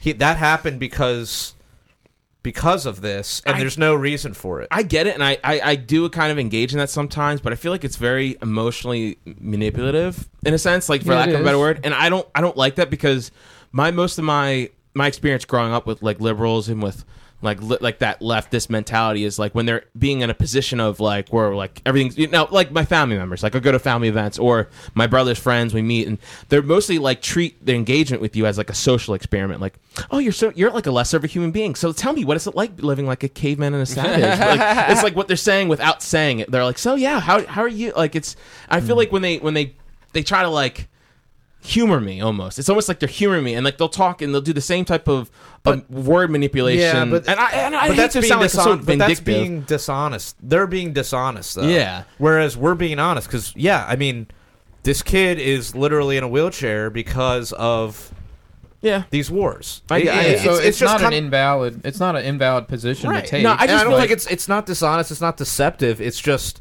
instead of going after like the the, the stats and the figures and the this and like the It's just very mo- most people principles. respond to something they can relate to. Yeah, yeah, exactly. Yeah, Yeah. I, I mean, yeah, it's you try to put yourself in their shoes and you think, what would what would you know if I were to say something right now, like what would it, how would it, like you just look at the person, you think like, okay, where you're coming from, you try to angle the argument that way. I get that, I do that all the time, but I'm just saying sometimes I kind of feel like maybe am I being a little disingenuous when I do this, like, but when I As long as you're being honest, I don't I mean, think I so. mean, definitely. I Like when I'm being honest, when I engage in these people, like Yeah, I think that's talk. all that matters because it's just like we all got to have some level of like, uh, you know, social. I, I I don't know Engineering? what the yeah, not not engineering, but we we can't just run up in in everywhere saying everything we feel exactly how we feel it. You No, know what yeah. I'm saying? No, yeah. Um, and it, it's definitely, and I don't think I I would prefer if people did that to me most of the time because I I probably wouldn't like half the things that I'd hear. And, and most people wouldn't like things that they would hear from me, like out in public. And Yeah, I shit. mean, well, okay, okay. So you're basically saying it's kind of like the golden rule: treat others the way you would like to be treated. that kind of thing. Yeah, that's Yeah, what I'm yeah. trying to Totally. express. No yeah. doubt, no doubt. Yeah. One interesting thing about libertarian philosophy, like the individualism and like Ayn Rand push selfishness, so we have a reputation as being selfish assholes. So that's what I Yeah, think we need she to get had away terrible from. branding, And man. you- she you, you know, we need Yeah, I compassion. think so. We need to show that we care. We care about other people. We care about their well-being. Um, you know, we care about the downtrodden. It's not just all about me, me, me. But that's what our our whole Yeah. uh, philosophy Uh, is grounded on a lot of me, me, me. That reminds me of a, a good example, like of of ways that I've always tried to approach the arguments this way. And um, so, for example, like uh, sweatshops always come up as like this horrible thing that capitalism has created and stuff uh, by the leftists Yeah. and the socialists. And typically, the ANCAP response is, "Oh, well, these people are, are in a better position than they were before because they voluntarily went into that situation." Yeah. and they're even though it looks real bad, so you know, it's, It's better than starving. exactly, yeah. and that It's not going to convince that them. sets yeah. people off. It is true. Everything is true and absolutely Yeah. logical about that. However, um, the way that I've liked to approach that argument from like a property rights perspective is that you know, these people started out living off the land, doing their thing, and they had land that they owned that they lived on for generations. You know what I mean? And then their government takes it and they sell it to foreign corporations, and then these foreign corporations come in, kick them off their land, and then force them to work for them. Mm-hmm. And that is what happens in most of these places that created it. So, um, you know, I so you kind of come at it from like, uh, like just another angle. Exactly, Yeah. and, and and an angle that like is not as triggering, right. and essentially kind of says a lot of the same things, Mm-hmm. but um, you know, it just does it in a way that people, uh, it, it can connect with. yeah, that that people can connect with, and you know what I mean, yeah.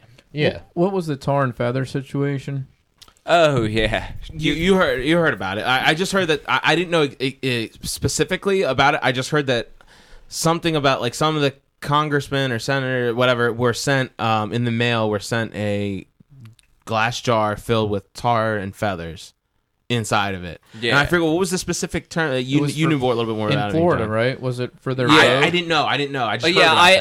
I I wrote I wrote an article about it. It was in Florida. oh well, that's where I heard it from. and it was uh it was basically they passed a law saying that you need to be 21 to buy a gun mm-hmm.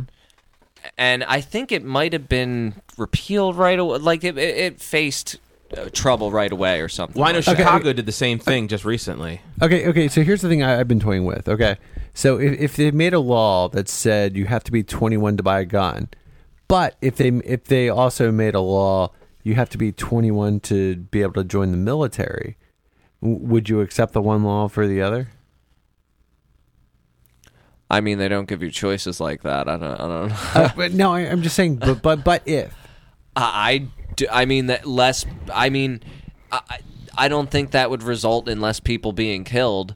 You know, uh, you know, there's still going to be 21 year olds killing a bunch of brown children overseas, so that doesn't really solve any problems. Yeah, but I mean, you don't want anybody to go. So if you can prevent some people from going, that's better than uh, not being able to prevent Yeah, any but I mean- But it's like it's not like you're It's not gonna, enough. It's not like Whereas, you're going like, to drop from like fifty thousand to forty thousand Yes. soldiers or Well, whatever. think about it. Hold on. yes, think about it yes, from a. I, I mean, I, I would agree that it, that it's totally not enough.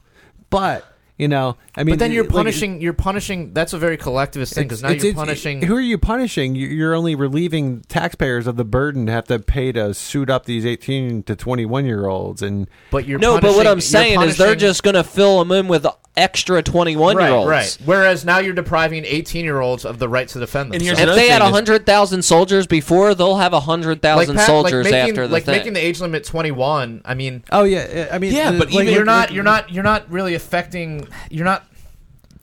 Like, Yeah. the- like no one has a right to go into the military when they're 18. I mean, it's not a That's right. not a right, It's yeah, not it's a not a right right. thing, right? But you have Yeah. the right to, if you can afford to purchase a, a gun, you have the right to purchase a gun. You know. Yeah, I but mean- but but the I only mean, thing I say like, with that, right now we're depriving 17 year olds.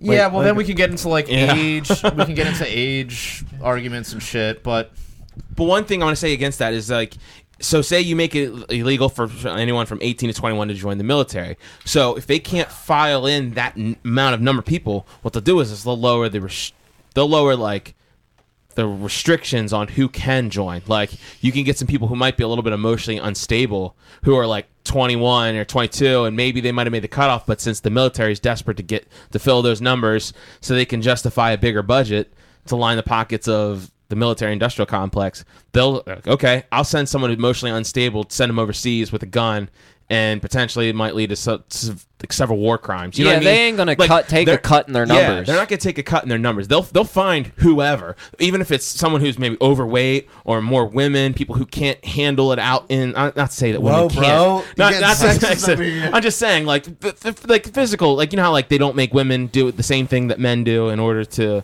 pass certain tests. Like with the whole, what was it last summer? The whole thing about the Army Ranger, they lowered all the like the limits for what they had to do. That's why there was no women Army Ranger, something like that. Like you know, but the general gist of what I'm saying is, is like they would just have a lot of people who are probably would have been filtered out who you really don't want overseas with you know weapons. They they would probably let them in to fill those same numbers. They'll the, the as long as the money's there they'll they'll fill it they'll fill uniforms and they'll fill you know gun you know they'll, just- they'll, they'll, they they'll be, you won't see a decrease in, in military operations Okay. just because Yeah. to me Yeah. to me Yeah, I mean, that's just something I, I was thinking about. Yeah. You know? And uh, like, of of course, I think 18 year olds should have the right to defend themselves. You know, I think Of you know maybe we should say 16 year olds should have the right to defend themselves as well. You know, I mean, eh, like anybody should Maybe really we have should the just not anybody lock should have up the right to, for right having to a defend gun. themselves. Yeah, I mean, like like just um, possessing a firearm is is in in, a, in and of itself is really no crime. Unless you stole it from somebody. it- it Well, is- well, it is well, a yeah, crime. Well, yeah, that like, kind of- like if, if you saw You don't want it to be a crime, Well, but but it's no- currently a crime. well, but I Oh, here we go. Yeah, but I mean, like it's it's no real crime because I mean, I mean, it's real. it- All right, how about That's there's that's not nothing legal wrong defense. with it? You you go in front of the judge and There's say nothing it's not moral- really a real crime, and they're like, well, it's, let's- it's actually let's- not wrong. morally wrong Let's just say there's not nothing morally wrong wrong. with it. Yeah. Yeah, there's like I'm just saying, like it's not hurting anybody, and you know, I feel you know, like I'm getting deja vu up in this Yeah. motherfucker. yeah, and and uh, like uh, of course, even Kyle Wagner would argue that anybody has the right to defend themselves, right? Um, yeah.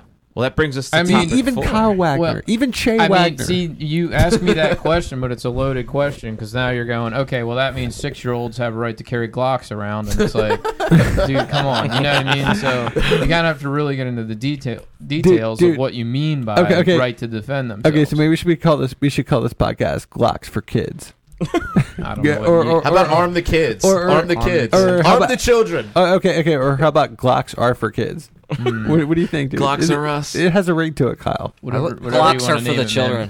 Glocks are for the children. So Wu Tang is for the children. That's exactly what I was With thinking. the tar and feather thing, it was a Libertarian Party candidate. Yeah, I didn't know that. Sent the tar- jars of tar and feathers to the GOP senators, state senators who voted for raising the age from 18 to 21. What was the Exactly. original? So- what was the original like?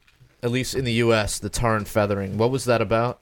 Well, Uh, see that that this goes all the way back to the Middle Ages, and it was like a um, you know it was used for public humiliation, but sometimes like people got murdered when that that that was like a part of It's hot tar. Yeah, Do you it know could what I'm boil the saying? Skin. I mean, you Boiling could die. Exactly. You could die from The infection. feathers are more Exactly. decorative. Yeah. you know? exactly. Yeah. So, But so wasn't there like a? it was We definitely used to do it to tax collectors in colonial America. Is that Did what it was? Yeah. The the British coming around. Yeah, it was They- like tax collectors and stuff like that. That I was have one. to Of look at that. yeah, That's crazy. I do So we remember used it do it all happening the in time, and then colonial and then it America. became more of a racial thing when they started doing it in the Yeah, South. that- We used- yeah. yeah. So it, it was so like it's a, been used like for the past 600 years and any against any kind of person that has been So- you know Yeah. It's kind of a threat. So what? Yeah, I was gonna say, what happened to this fella? uh, this guy uh, I, i'm thinking it was a publicity stunt because he's running for office as a libertarian and it, he came out and admitted to it like nobody knew who this person was Yeah. and it was this big mystery and it was kind of a pain in the ass for me writing the article honestly because i had finished writing and um you know i i You said nobody knows who this guy is. yeah, yeah. like, I, came s- out with I said nobody knows who this is in the article. Yeah. And then by the time it got to editing, we figured out who the guy was. So then I had to like rewrite half the article. But I mean, that's the kind of thing that happens sometimes. But Yeah. um, but yeah, it, he ended up saying that uh, he was just showing them. Yeah, it was obviously a publicity stunt right. you know. But I, I don't think he got in any trouble. But they were definitely saying that it was a threat and that they were scared and all this. Yeah, it's a form of mob justice, is what Wikipedia is saying. yeah, Anyway, yeah. um, I don't. So I just showed you It- the picture of the famous one that I've I seen. condone it, but So know. how do we feel about it? I mean, given going back to like Sarwark versus Arvin, be nice versus be an asshole. This is obviously being an asshole. Um, but it, do we agree with it? No, thank you. Do we agree with it because you know he's being very strongly saying you you went against the Second Amendment, you went against gun rights, like this is unacceptable. Yeah, I think it's more of a. It's better than him physically tar and feathering the guy. Well, yeah, that would I, And I I- think that'd be over the line. yeah, I mean, so I think this is more of a message. It's more of a like, hey, you know, like mm.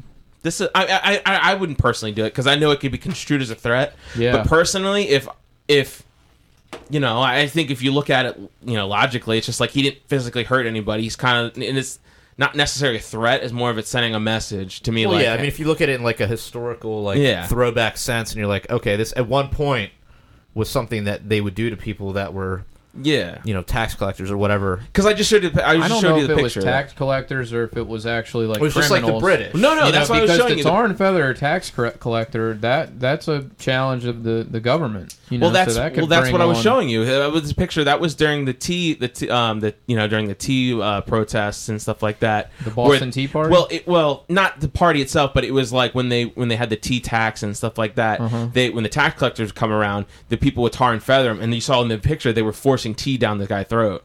Oh. That's what that's what the picture was I just showed you. Okay. Yeah. So that's what I was just you know that's that's the most famous picture. So I've maybe ever it was seen the about tax it. collectors. Well, it was the British who were. Yeah, like, so it was tax the British. collectors. It was it was that was the, what they were doing. uh, yeah. But but what you were saying before kind of goes to a topic four about um The the girl? sto- yeah. So uh, apparently a girl named uh, Storm Durham or Durham, she uh Stormy Daniels. No, no, no, no, we're not going there. But apparently, uh, this was just happened yesterday. I guess she posted a a thing on on social media saying that she was fired um, from her job. She was escorted out of the building by three police officers. She describes herself as like she's like five two, like and like 140 pounds, and she was escorted out of the building not because she had a concealed carry permit and not a gun on her, but she had a permit, an act. So that was warranted her to be fired from the state. Uh, I believe the state of Virginia. It was in uh, Roanoke, Virginia. Really, Virginia. Yeah, and um, they have the right. They're one of the states that's a right to work state, so they can be fired for any reason, any time. So um, she was fired for it, and she went on social media and just kind of was like, "I don't understand," and I don't know any of the circumstances. I don't. They don't. The articles don't say how the state found out, but she's claiming is because she had. Uh, she said she was a former victim of uh, sexual assault. She was a survivor. She called herself a survivor of sexual assault, and uh, she and apparently she was uh, fired for having a permit at her job as a social worker, but not having a gun. She says she's never carried a gun on her, but I guess it got word back got back to them saying that she was a concealed carry permit. Shouldn't they already know this? I don't know. Like that's the thing kind of blows away, and that's why everyone's like kind of freaking out right now, and it's kind of hitting the internet right now. And Don't work for the government though. I get, yeah, I mean that's that's your first I mistake. mean, she was working for the government, right? I- apparently it's- all they keep saying is she's a social worker, and um, I mean, it doesn't. Yeah, you you could be a private social worker, but yeah, but a so lot of she's a times former it's Department government. of Virginia Social Services, yeah, and um, in, in Roanoke, Virginia. that's government. Whatever. So yeah, You you, you made your own bed. now you gotta lie in that shit. but hey, hey, but I mean, like, what what grounds if she had a legal permit and she worked for an institution of government and she followed the rules and the law? What what grounds do they have to fire if she's in the system? I mean, think about it. I mean, outside looking in, I'm like, well, you dance with the devil, you know. This, you know what I mean? Well, Like, yeah, I- but at the same time, though, but like, think about it, like as a person who's in the government, you followed all the laws. According to her, she's never had the gun on her on premises. She just has the permit for it. So I guess that was they took that as a threat enough for you know, security that they had they escorted her out of the building with three armed it's kind security of, guards. It's kind of a fishy story to me because it does, yeah. I'm like, all right, you sure there wasn't a history of disciplinary actions? You didn't get any warnings. You got nothing, just out of the Nah, blue. she said that there were like two other issues that they had, and one was wearing loafers, and um, okay, I was gonna like I didn't read that. and the other one was uh, it was something else stupid. All right. Well, I don't know. I mean, I, I I'm a employment at will supporter on both sides, so the employer can fire you or you can quit for any reason because it's supposed to be a voluntary relationship. Yeah. Yeah, So, that's kind of um, anarchist of you, dude. It's not anarchist. I mean, it's just that's I'd say uh, it's freedom of choice. Yeah, freedom, But even anarchist. for a yeah. government employee, yeah, freedom anarchy. but like even like because I know like at like places like the post office, you're not allowed to have a gun on federal property. You know, anywhere in like m- you know mili- you know anywhere else, you're not supposed to have a gun. But if she says she didn't have a gun on the premises and she just concealed carry permit holder, what does that have to reflect? How does that reflect on her job? Yeah, I and agree. especially as a survivor, she said claims herself a survivor of sexual assault. I mean, here we are. I know that goes into conflict of, uh, you know, the main reason. Dude, you Me know- Too only applies to Yeah, liberals. Though. yeah, right. Oh, So- there's no question. It's not a good reason to fire somebody. I mean, that's ridiculous. A legal carry permit. you Like I said, like- but that just shows you how anti-gun our society is becoming. Real, it's and I, I read two articles about it, Part only of our two. half Kyle, of our Kyle, society. Kyle, question: How pro gun are you? Um, pretty pro gun. I I, I wa- wavered a little bit lately with the last two shootings. Um, particularly with the Vegas one where the guy Microaggression. had um, the bump stocks, which fired like automatics. I guess my big fear. I, I don't know. I don't want to ban guns for sure. Um, for sure. I- but what- what you're I'm gonna say some worried bullshit. But about- but you Now just I'm want some common the- sense fucking Well, I shit. just want common sense you gun know, laws, I'm worried. bro. I'm worried about the, the the the ability of somebody with a fully automatic weapon to mow a crowd or spray a crowd. A fully like semi-automatic? no one has fully automatic weapons. They're illegal. I know. Are you talking about a fully semi-automatic? And the bump no. stock is not really make it equivalent to a fully It's not. automatic No, weapon. it's really not. I mean, it, I think one thing I read about it a while ago, I, I probably get the numbers wrong, Well, but I think it increases the rate of fire by like only two rounds per minute or something Yeah. like that. Like it's Yo, not. I that- mean- it's it's just No, no. I watched a video on YouTube of a bump stock. Oh, and it cool. Was You're too an expert. fast. It I- wa- it looked like a machine gun. But you got to think really a lot of, uh, but a lot of that is how fast you can pull your finger back. No, you're not pulling your finger. You hold your finger Yeah, steady. you're and holding the, your finger The there. stock bumps against But your I'm, finger. but I'm also, but I mean, in or the comparison, trigger bumps against. I it. hear them talk about automatic weapons all the time in rap songs, yo. So like, I know that shit's already on the streets. Yeah, I, no, I support the. Uh, I Tech think I think nines. you should be able to own a gun to defend yourself, your house. I support concealed carry. I support open carry. So I'm pretty. I'm pretty pro gun. But do black guns matter? Yeah, all guns matter. Well, okay. How about this? uh, Oh Is- shit, man. That's racist. I didn't ask you that. I said, do black guns matter? So I'm gonna I'm gonna flip around number six here, which says, "Is the drug war racist?" There we go. Okay. And I'm gonna come What at a it from a transition. different angle. Is Ooh. gun control racist? I don't. think yeah, so. I think so. I don't think so. Absolutely. Is it is it overtly racist? Who's it racist against? Like black. Black people? Yeah, absolutely. Well, who needs guns the most as a community? people in urban I areas? mean, Jews. everybody, Jews, no doubt. anybody who gets, I mean, a, gets the a home most. invasion Dude, could Jews. potentially need a gun. right, but Hunters the most like who's guns. encountering violence? Hold on, shut I up. think he's I've ignoring got you, you. dude. Who's encountering violence the most? I, I don't know. I guess People- African Americans.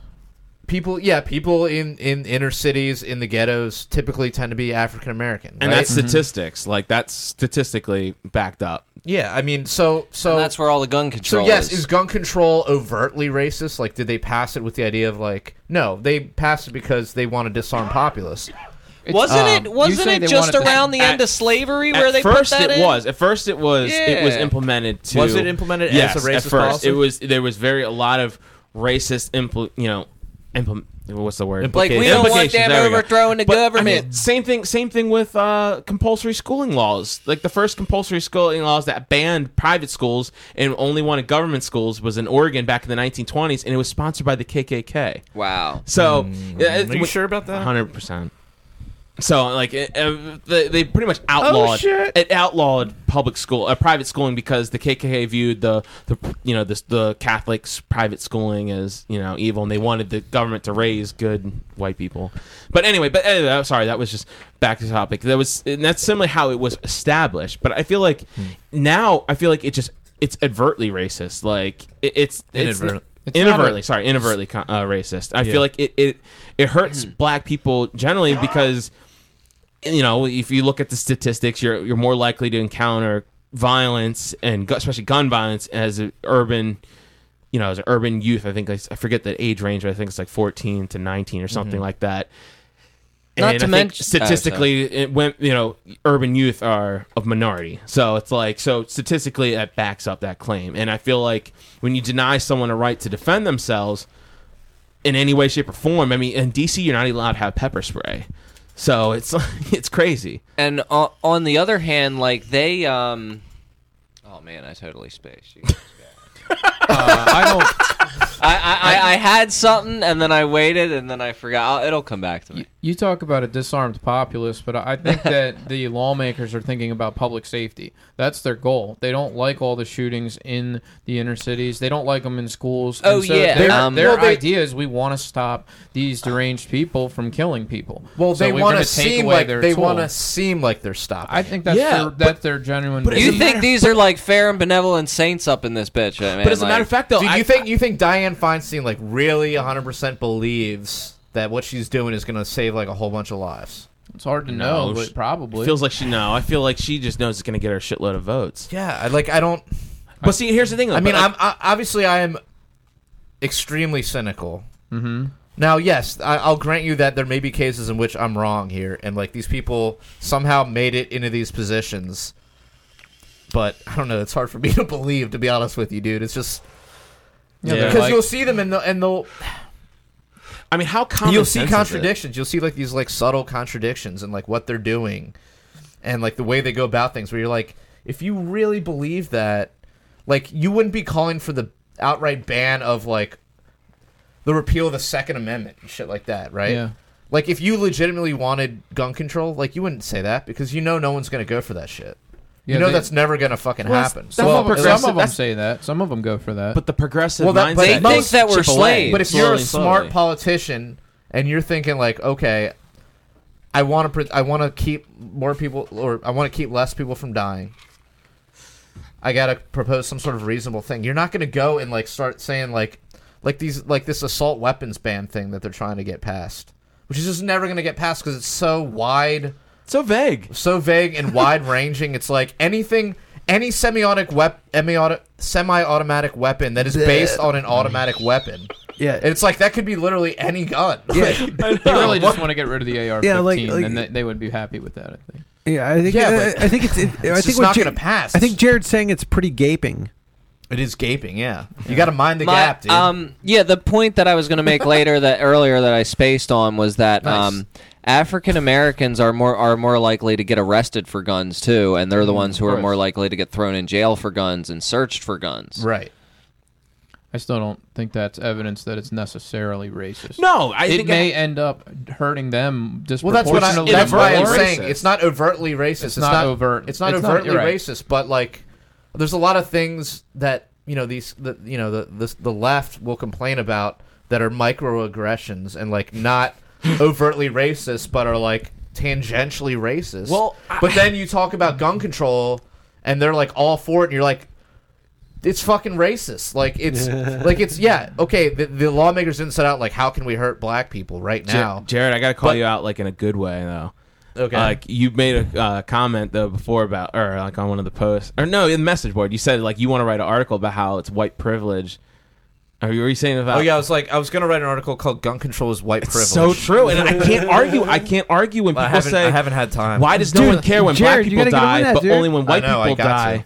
But when only white people die, there's um, media outrage. But when black people die, like on an everyday basis from handguns, there's really no outrage. It's kind of swept under the rug. Well, it's that I was going to argue that like- I was going to use that, and then just the, like what we've been talking about with just the fact that the people that I mean, everyone has the right to it, and everyone needs it, but like.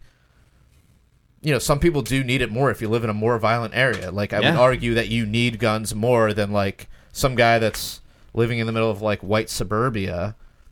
Yeah, I mean, there's home invasions, sure, but like they're not as frequent as like okay, there's gunshots going off every day in your neighborhood. And, you know, of course, liberals will say, you know, well, more guns doesn't solve the problem, but it's like, I mean, in that scenario, it's like, you, wouldn't you rather be armed if there's already guns getting shot around you? Like, Yeah, if does somebody's it help coming you? to sh- if somebody's coming to shoot you, Right, I'm not saying if jump somebody's into the- threatening you. You Right. definitely want to be able to defend yourself. Right. And, um, yeah, it's a comp- it's a complex issue. I know, and every You day know. you can find an article somewhere in some part of this country, even the world, where a gun, uh, you know, some type of violence was stopped from a person using a gun to prevent it or intervening in Yeah, it. they, they never make the headlines. And they though, don't. like the shootings do. So when a defensive gun use occurs, it's it's just not necessarily national news. So it, At, at like se- killing 17 kids in a public school is, oh yeah, yeah. you know. So Well, and also, how many of those things just go unreported, too? Yeah. yeah, tons because no one wants to report it. I know. I worked for um, I worked for uh, Dunkin' Donuts, and they were owned by Indian people, and Indian people had such a, like they did not want to call the police at all. And one time, I was involved in stopping a guy from I didn't know he was trying threatening to rob the store or whatever, but I had stopped him, and we got into like a physical assault thing. I didn't know. I just saw him kind of reaching over and trying to like like reach over at one of the guys behind the guy. It doesn't matter, but Wait, so, wait, hold on. I w what? this, this guy reaching came- over the counter. he was like You don't want to tell this story? well i he had a gun uh-huh. or he said he had a gun i didn't know i was restocking some like So stuff on this island there. no it was yeah i was i was working there and i was rest- i was late at night i was restocking the crouching down behind this island i was restock putting like all the stuff underneath like Uh-huh. uh like co- like coffee like um sugar and cream and stuff like just So- min- so- stuff like whatever like So, like, did this guy try to take you from behind? no, he didn't try to. Take, He tried. So my, my my boss was working behind. You know, he was a manager. You know, he's Indian guy, and he was working behind the counter. And I just heard yelling all of a sudden happen. And this guy, he had this this. He just looked like he was like some like I don't know. He was like homeless or whatever. But he just had like this really like crusty blue hoodie on. And I didn't realize he had his hand in there, pretending he had a gun. And he was saying he was like trying to reach in the register and telling the guy. And I just heard him yelling and screaming. And so I went up to this guy and and I just kind of like grabbed him and he kind of swung on me and so I kind of like started I had his hoodie and I started like hitting him like this and he went and like he ran out of the store like immediately and I was like what the hell was that about like what I thought maybe he was just trying to reach into the register and steal money but apparently he was holding up the place allegedly but he didn't have a gun he You're lucky he didn't have a gun. I He didn't might have know. Shot you. I just thought he was just trying to. I thought he was just trying to like hassle the guy, you know. And so You couldn't I was see like, from I'm your calling. position. So my immediate, but in relative to the story, like immediately, I was like, let's call the police, and they're like, no, no, no, no, no, no, no, no, we don't, no, no, let's we not. don't want to get that. And involved. I'm like, what do you mean you don't want to get him involved? He's like, no, no, no, no. We'll call Har- uh, his boss's name Harry. So he's like, we'll call Harry. Let's call Harry. And so they called him down the store. They saw the surveillance, the, the surveillance camera. They clo- we closed the store and for like a time being a short, you know, for like a half hour until he got there. And they were like, no, we're not gonna call the police. And I was Yeah. like, okay. I, you know, like I was just like blown away. They're like, no, no, we don't call police. You know, we deal with this well, ourselves. they may they Well- may have been illegal immigrants. I or don't. I they were they. Yeah, they- there was they- a lot. There may have been. Sometimes the police can you they find something else. I mean, I'm you the- end up I'm- getting in trouble. Or they make were the things kind of person like I am. I don't call them for anything. Yeah, they, they, I, they would were rather definitely scared. avoid the police. yeah, they the police were allowed to come in there Yeah. all the time, and they were allowed. They get whatever they wanted and walk out. And especially if you're So- like defending your house with a weapon, and you're in a you're in a state like Maryland where like there's not a lot of respect for for gun owners, really. You know. Mm-hmm. Yeah, I, I, Um, sorry. I'm gonna do it. I just I didn't want to sound like a tough guy. Shit. No, I, no, I was you a didn't dumb teen. like I didn't. that. I didn't Yeah. know what I was doing, and I probably wouldn't have done it if I would known he was trying to hold it. So I just Yeah. didn't want to come off that way. So that's why I really didn't want to go Yeah. into it. But No. but anyway, go on, go on. You're man, fine. sorry. Yeah, you're fine, dude. Just wanted to clarify. Yeah. Way to stop a robbery. Yeah, no, that's fucking awesome. Settle down. This is the danger zone. Okay? yeah. Danger zone. Can you say that, John Vibes? Lord Vibes. Danger zone. I didn't know you actually wanted me to say it. Yeah, okay. Yeah, totally. Yeah, this is the danger zone, Kyle Wagner. The danger zone. Yeah, dude. This is an Archer uh, reference. Well, it's No, no, it's it's it's like a safe space reference. You know, uh, we're we're the danger zone, so you just say Yeah, whatever the totally. fuck you want. All right. You know. So do you want to go into topic seven Um, real quick? yeah, well, we didn't really finish with six. Okay, uh, well, go on. Which Yeah, was sorry. is the drug war racist? And uh, I got into a big debate this weekend uh, or this week online over i whether the drug war was racist or not. And it's popular for libertarians. Like even Nick Sarwark says, the racist drug war or racist war on drugs. He always That's why I feel it's, a little racist, it's racist, disingenuous, it's like racist. saying stuff like that. But it's like, okay, the law itself as written applies to everyone. Drugs are prohibited. I- So I agree. You know, then they'll try to make the argument that like it's disproportionately enforced in low income communities than it is in middle class communities, which you can. Make it's the just true. It's just true. You can make the case for that, but I mean, like. Are there, you know, cops in middle class communities just not worried about it, not doing anything? Like in my growing up in the county, like they definitely tried to bust. It was usually high school kids. It was usually I don't know how much was older people. it's like but- easy targets. I mean, they know no one's going to care about a poor guy in the city. I mean, there was a. I mean, think about it. Like most of these these guys don't live in the city. These county these these city police officers they live in the county. Yeah, they live they're- away they're- from that element, so they go into, you know, preju. God, what is words are hard. Preju, uh, preju, uh, whatever. They go in there with the with the opinion of like these people, like yeah, everyone's a everyone's a criminal and everyone's got something out. prejudice. Is that the word you're Pre- looking for? prejudicial, prejudicial, whatever. God, I'm Good stupid. try, man. Yeah. Uh, All right, I got you. But I mean, their their You talk. job is the city. That's their jurisdiction. They have to enforce the law within that jurisdiction. What is and part of that, part C of, three PO. so part of their job is just you know cracking down on drugs within that jurisdiction. That's their I hear- job in that jurisdiction. right. Well, I mean, if you're a city cop, you're gonna end up busting people in the city for drugs. Kyle, is You your know, the boyfriend county a city cop- cop, dude? But what about a all the shit? The county cop is going to be focused in the county. What about Yeah. all the Is racist a stuff that cop? Harry Anslinger said? The guy that like started the drug war and how he was like, Yeah, I mean, you can go back to that, but I mean, that guy's long gone, and we still have the war on drugs, and we still have the, And- the current people that support it have their own motivations, which is they want to keep drugs out of the community. So, I do you mean, ha- you like ascribe a lot of good faith to these people and like positive intentions?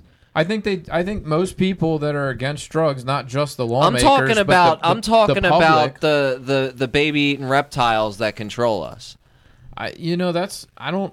I don't believe in that. I don't believe in that. You know, I, I look at I look at politics like Dude, that's I the think cornerstone of Ancapistan is the I, reptile creatures. I always take it back to the public and public opinion. Uh, And they it's they think that we're slaves though. I don't I- think that they do. Uh, Well, we legitimately are though. No, we're not. I mean, we're not in this basement, but there's a lot of people out there who are. I wouldn't. I, even then, I wouldn't. You might call be them slaves. trans-slave. I mean, like You're I'm- saying mental slave?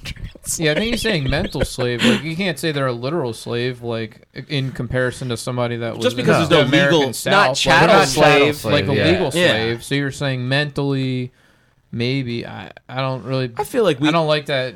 I don't like to compare Like them fifty to an percent actual of our slave. labor is taken and and used to blow people up on other side of the planet. Like that's that's some slave shit right there.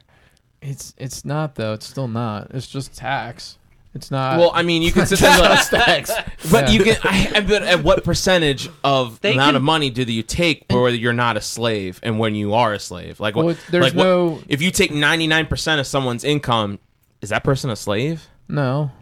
They're just taxed at ninety nine percent rate. Oh my! If In order to be a on, if I slave, restrict ninety five percent of your What about movement, a hundred In order to be a percent? slave, you have to legally be someone else's property. but- just Okay, taking so- someone but income is legally, not So what I'm about- not them. legally I'm not allowed to own all of my income. and we're not So, even allowed to make the does that decisions. what if it's zero percent? What if I'm taxed hundred percent because we're living in some communist state where everything I earn is for the good of the collective and good of the you know I mean- the community. Legally, you're you're still not a slave. We- You ha- you would have to live off of someone else's charity Yeah, or off but- your savings. Or Yeah, something that's like what that. it's all. That's what the, Yeah. the roads that we drive on. Yeah, That's but- other people's charity. I, I think apparently. what I object to is the fact that you know I'm going by the dictionary definition of slave and saying you You're have going to by the legally statist be someone definition, dude. else's. You have to legally They be can someone tell else's us- property, not just Magical subject. words. You're to going some by the tax Bernie rate. Sanders if definition. we are we we are their property if they can All right. tell us what we can and can't do All with right, our so body. let's say We're you get going on- taxed. Let's say you get taxed at uh, one One percent, super low, way better than what we have now. Are you still? a s- Are you a slave? Are you going to call yourself a slave just because you have to pay one percent tax? I mean, I'll be honest. I don't necessarily No. like the term slave either. Thank you. No, I, I, I don't. Same here. I mean, same here, it's same definitely here. theft. It's hundred percent theft. But uh, like I said, I asked you the hypothetical I- question. I But you're not think necessarily- combined the tax combined with them being able to tell us what we can and can't do with our lives Well, that- is that- what makes us their property. We're not their property. Yeah, like yeah. they can make rules for you, but you they don't why own is, you. then why is then why mean, is suicide Right, illegal? Just because they say to you. Just you, because you they can't sell me to somebody doesn't mean that they don't own me. Well, Why they can it- sell you to somebody. Just They, they can sell. You, they can sell our debt to to Yeah? China, and then we're owned by China. Like just because the government tells you you're not allowed to murder people and you're not allowed to rob people and you're not allowed to rape and you're not allowed to shoot Hey, people. you're starting with you all know, the extreme doesn't- shit that I agree All right. with. Well, that doesn't that, that doesn't mean they own you. I mean, they make rules for. If they tell me that I can't smoke weed and that I can't eat mushrooms and that I can't shoot heroin, then they own me. they don't. I mean, you, they really don't. I mean, that they're making rules for you, but it's not like they control you to some great and then, extent. and then if you That's a disobey, pretty the, if you great- And then they those whip me if I disobey. Yeah. How Yeah. is that any different than a slave? Well, how's that? Yeah, how's that any different than like you owning your dog? Like your dog has free will. Like your dog can. Well, I'm. it's just imposing You're one on. isolated rule. Oh, go ahead. But you impose you impose rules on your dog, right? Yeah. And you own your dog. I mean, you. I don't want to use the term slavery for a dog, but you could say it's animal slavery to a degree. Now they don't oh, have. I've heard some vegans I've say heard that. some you know? people say that. I mean, they don't have. Well, they don't have the. You know, they don't have the uh, the consciousness that I think is required for slavery to exist. But you can definitely compare it to things that we experience, where like, yeah, I mean, a dog is free to run around the house and sniff whatever he wants until he hits, he runs up against a rule, yeah. and then and then if he breaks that rule, there's a punishment for him. Right.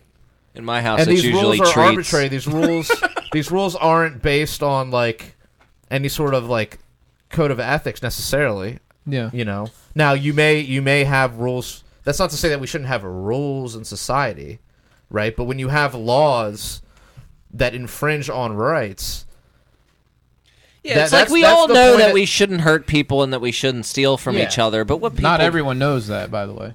Yeah, but no laws, no law in the book changes that. No, They're like, wait a does. minute, there's a law against stealing? What? Yeah, that- Oh, I guess there is. I won't do it. It- I mean, Having for, a law for some actually does portion, deter for some people. portion of the population, then yes, it does deter them. right. However, in most cases, people don't want to steal from each other. It's just not. It's just not mutually beneficial. In most cases. But who is in itching? most cases, yeah. And sure, there needs to be ways to deal with that. Those outliers of society, it, it can and we be can, and we don't need to go down the whole road Yeah, of like what the solutions are. But we back are to doing what that. we were, what we were, well, but just going back to the whole slavery thing, it's like if you set up a bunch of arbitrary laws that don't coincide with, you know, what I would what I would say is like the non-aggression principle, or just natural rights, or just human rights, whatever you want to call it. Then, th- then you're creating a, a kind of a slavery situation. Like I, I don't know if I would go around saying slavery. Yeah, I There don't like- but are I- baby eating reptiles, and we are their slaves. Yeah, I, I really don't like the comparison. I just think that um, you know uh, the government telling you making some rules for you, including rules like you can't do drugs. I don't think necessarily makes you a slave. Really? Yeah. So I mean, it's just okay, different. It's just But a but you're against. slavery But is you're like a but whole see. different Okay, but you're to me. against the But drug it's, it's war. degrees though. It's because like like okay, you're a slave on a plantation in the in the 1600s, right? You have freedom of movement within that plantation. even that, not necessarily. You might not be. You can't go in the house, or you. you know, But you have can't well, go to okay, master's fine, fine. quarters. You have freedom movement around the fields and around the, the, the slave house or whatever. even So you're restricted. You're restricted in a sense. It's just now we're less restricted, but there's still restrictions. We're free range slaves. right? Like the, the, the plantation is larger, yeah, it's still. but it, I'm not saying it's equal. I'm not saying it's equal Okay. at all. You're just Don't get me saying wrong. you I'm just see saying the it's you a- see it's a where somebody degrees. could say that. Yes. Yeah.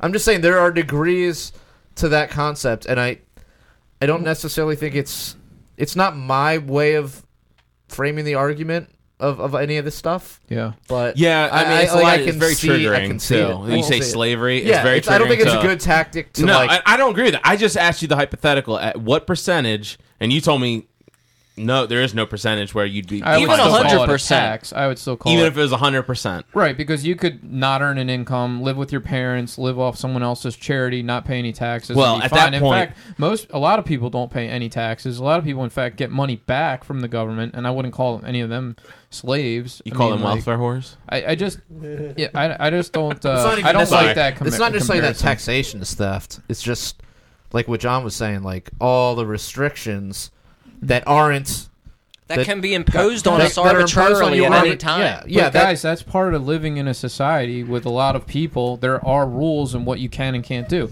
You can't Yeah, go into other consequences people's, to those You can't go into other people's property, right? You can't cross lines. Yeah. It's trespassing. Well, so that's- we have rules well, all over the but place. like we have Rothbard traffic said- laws. We have all kinds but of those rules, rules are uh, those rules are restrictive rules. Yes. That doesn't make you a slave. But but society It makes you a doesn't member of a exist. society. Only interactions between individuals. So you're at interacting with an individual's property. No, society does exist. I mean, what we that's the name we call all of these individuals collectively. In you know, we call that a society. It's a large group of individuals. So what what is where does John Vibes fit in that society?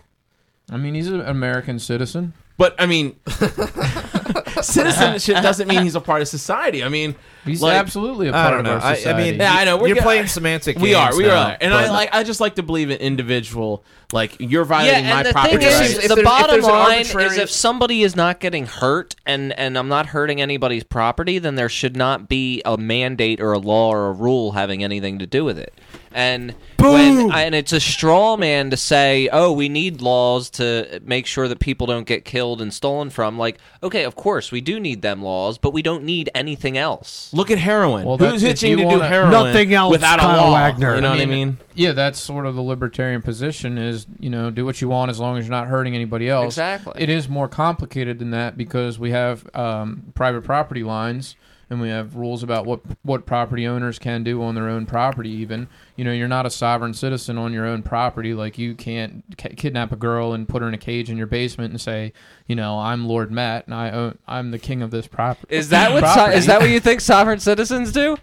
I mean, it would theoretically be possible, right? Because Yeah. who, who, who can tell them no? Who can tell them She- no? the- he's No hurting one- somebody. Well, no That's one the can tell them no. He's hurting somebody though. Well, that's, so that's why society forms governments to say, "Hey, sovereign John or sovereign Matt, you're not allowed to do that." Yeah, we already established that we're for society being against people doing that.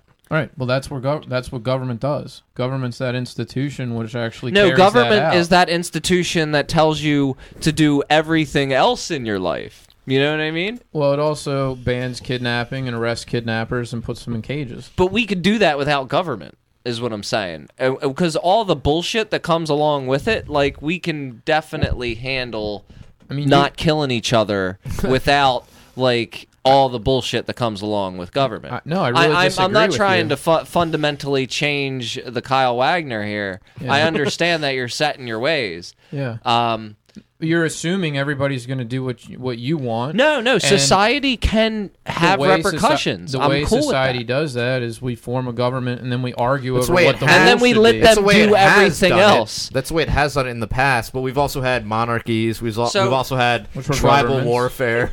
Right, We've also had like To all sol- these horrible things. Well, since you mentioned tribal and warfare, that doesn't necessarily justify what's going on now. to It's solve us from killing each done. other, we need to form a government and let them walk all over our lives.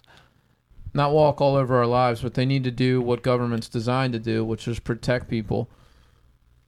I mean, that's But our what they're government isn't supposed even to do. obligated right now to protect. No, people. yeah, that's the problem. That's where I. I go know you at. guys Like, are going to go back to that court case and say they're not obligated or whatever, but in the court of public opinion, they are obligated, and that's why you see people so outraged that like this guy in Dude, Florida. but the court of who public, didn't do public the job- opinion. Wait, that, that's who's like the, the, judge? fucking nap, who's the dude. judge that I go to for the Dude, for that's a like the public fucking opinion? nap, and let's dude. think of it. The, The court court of public opinion is the nap. It The doesn't court of exist, public dude. people get and that the outraged. court Like, of public opinion But I'm is just- what can control murders court- without government. the court of Right. public. No. Dude, Right. dude, that's Guys, the, the, the Kyle public- Wagner the straw public does not subscribe to the nap. I'm just saying the court of public opinion. Well, yeah, didn't because save those they've been 17 year indoctrinated kids, by public the school. 17 well, you guys lives. have been abdo- indoctrinated by libertarian literature. I mean, all thoughts and ideas that we have are the result of like. Dude, I believe this shit since. I was like- indoctrination is forced indoctrination. Dude, I believe this shit since I was like five years old, and I had a rough ass life because of it. So like, I definitely was not uh, propagandized by libertarian literature.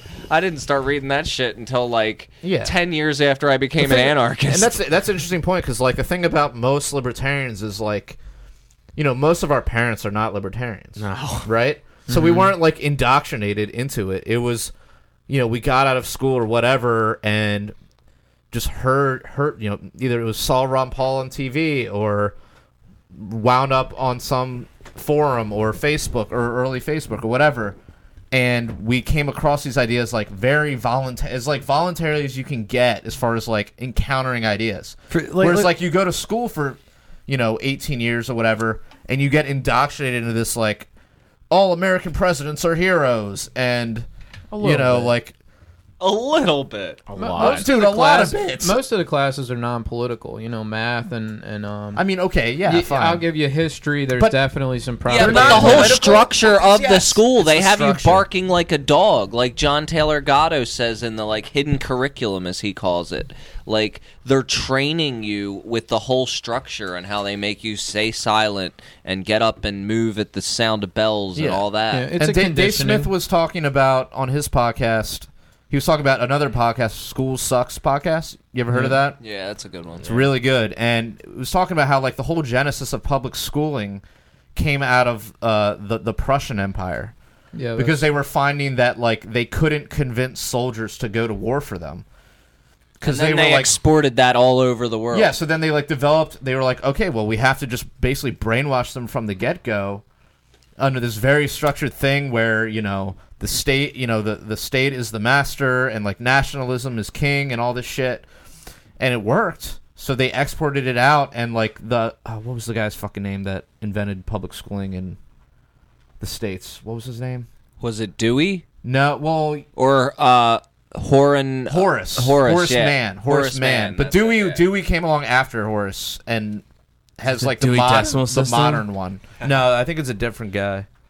Oh, yeah, it's, trippy. a, it's an interesting But but it's but you know it's history. It's it's it's but it's the it's the structure that surrounds and then you have Common Core now, which is that like on, on steroids essentially. It's it's that like nationalized. So instead you of, like, think a they local- want to educate children that they're the that that's their goal with public school? Yeah, I think so, and I think uh, you know, like we look at private schools too. I mean, when we have young minds and young children, we always teach them what we know.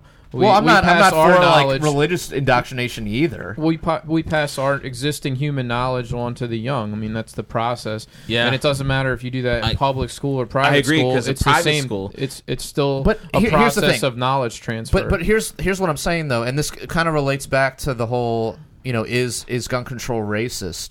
Like right now, it it isn't. It might not be. Like the laws we're trying to pass aren't necessarily overtly racist. Like they're not thinking in mind like how do we keep the black man down? They might not be thinking that. I don't think they are. Just like with public schools now, they're not thinking like, well, how can we? uh Not everybody. I'm sure there's some element of the government or whatever that's thinking Cantwell this saying way that. but uh uh but like the teachers or whoever like the administration they're not necessarily thinking this way but the fact that it was at the genesis of the structure and the structure hasn't really changed much you know you're still you still got to stand up You're and pledge allegiance brainwashing to the flag yeah. and you got to you know the teacher is the authority and to question the teacher is to get sent to the principal and And that goes- everything they learn about history and politics is garbage. Yeah, well, there's that, and it it's just like everything is just like you have to memorize this. This is Mm-hmm. this is the fact, You memorize it. You regurgitate the fact. You win.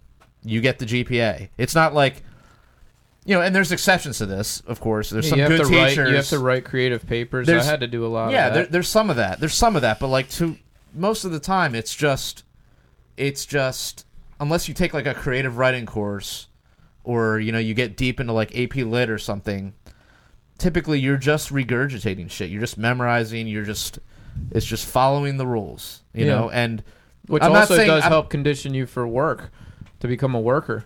You know, because then you have to f- take orders from Not an your boss. entrepreneur though. Not an entrepreneur, but um, to be a, most people become workers. But it's voluntary. So it conditions But yet them we have to this- this- showing up on time, Yeah. doing the assignments, doing your tasks. It, I'm not going to argue. It's. I mean, it is conditioning. It's teaching. It's training. It's. You can say But that's a conditioning. good thing, you think? I mean, it's kind of hard to imagine a society where we just didn't t- talk to our youth and we just let them run wild. But that's no, not that's the- not that's what not- it is. that's not Like, it. what That's do we want to do? You know. mean, there's- Unschooling, man. Like there's other ways to educate children. I mean, you don't necessarily need to like herd them into fu- a fucking oh, building like I cattle. don't. I have a bunch of like I, I a dozen people in my in my personal life have children, and none of them go to school. Are they all homeschooled? Yeah. well, yeah. j- I and well, heard some something of them crazy. go to Montessori schools, and they are uh, It's a affordable. private school. Yeah. The, well, that one family I know, they live in a bus and they send their children to a Montessori school. Wow. So, you know, I that's just- not something. the state that, of Maryland just passed this Only or rich people could introduced this bill and sorry to interrupt No, but you're like good, you're good. but like introduced this bill where now it's like requiring homeschool uh Yup. homeschool parents have to be monitored twice a year randomly of how they educate their kids. I thought they already did that, but I guess I was wrong. No, uh, it's like it's instead. It's, I think it. I, dude, don't take my word as gospel. But I think it was at the end of like a and it's in Maryland. I yeah, think. and this Yeah. is just in Maryland. Like Maryland, like I said before, Maryland ranks of the, you go to the Freedom Index of states. Maryland ranks dead last in uh, schooling uh, freedom, and it's so bad. And like to think that now that they're gonna have state agents coming there and be like, we need to make sure you're conditioning these children this way. Yeah, and again, you can spin anything in a, a different, an opposite light. You could say, well, they're worried about neglectful parents who aren't really Yeah, they're doing being anything. control You know freaks. found out? Neglectful like, parents- who gives a fuck about any of that? No. Like, oh, we're trying to come up with some control freak ass excuse to get in people's lives. Yeah. that's always Well, that's- like because the you know argument dude, that I know a lot up of with. neglectful I agree, parents. yeah, I know a lot of neglectful parents, and most all of them can't wait to send their kids to school because it's a daycare. Right, because it's then a You're, daycare. then you're offloading. They're. So offloading. you're a Exactly. So the most- homeschooler, odds are you yeah, are the- invested So in like, I, and that blew me away because I used to be the opposite. I used to think the opposite way about homeschooling. And I used to think it was like, oh man, these parents are just negligent. They don't care.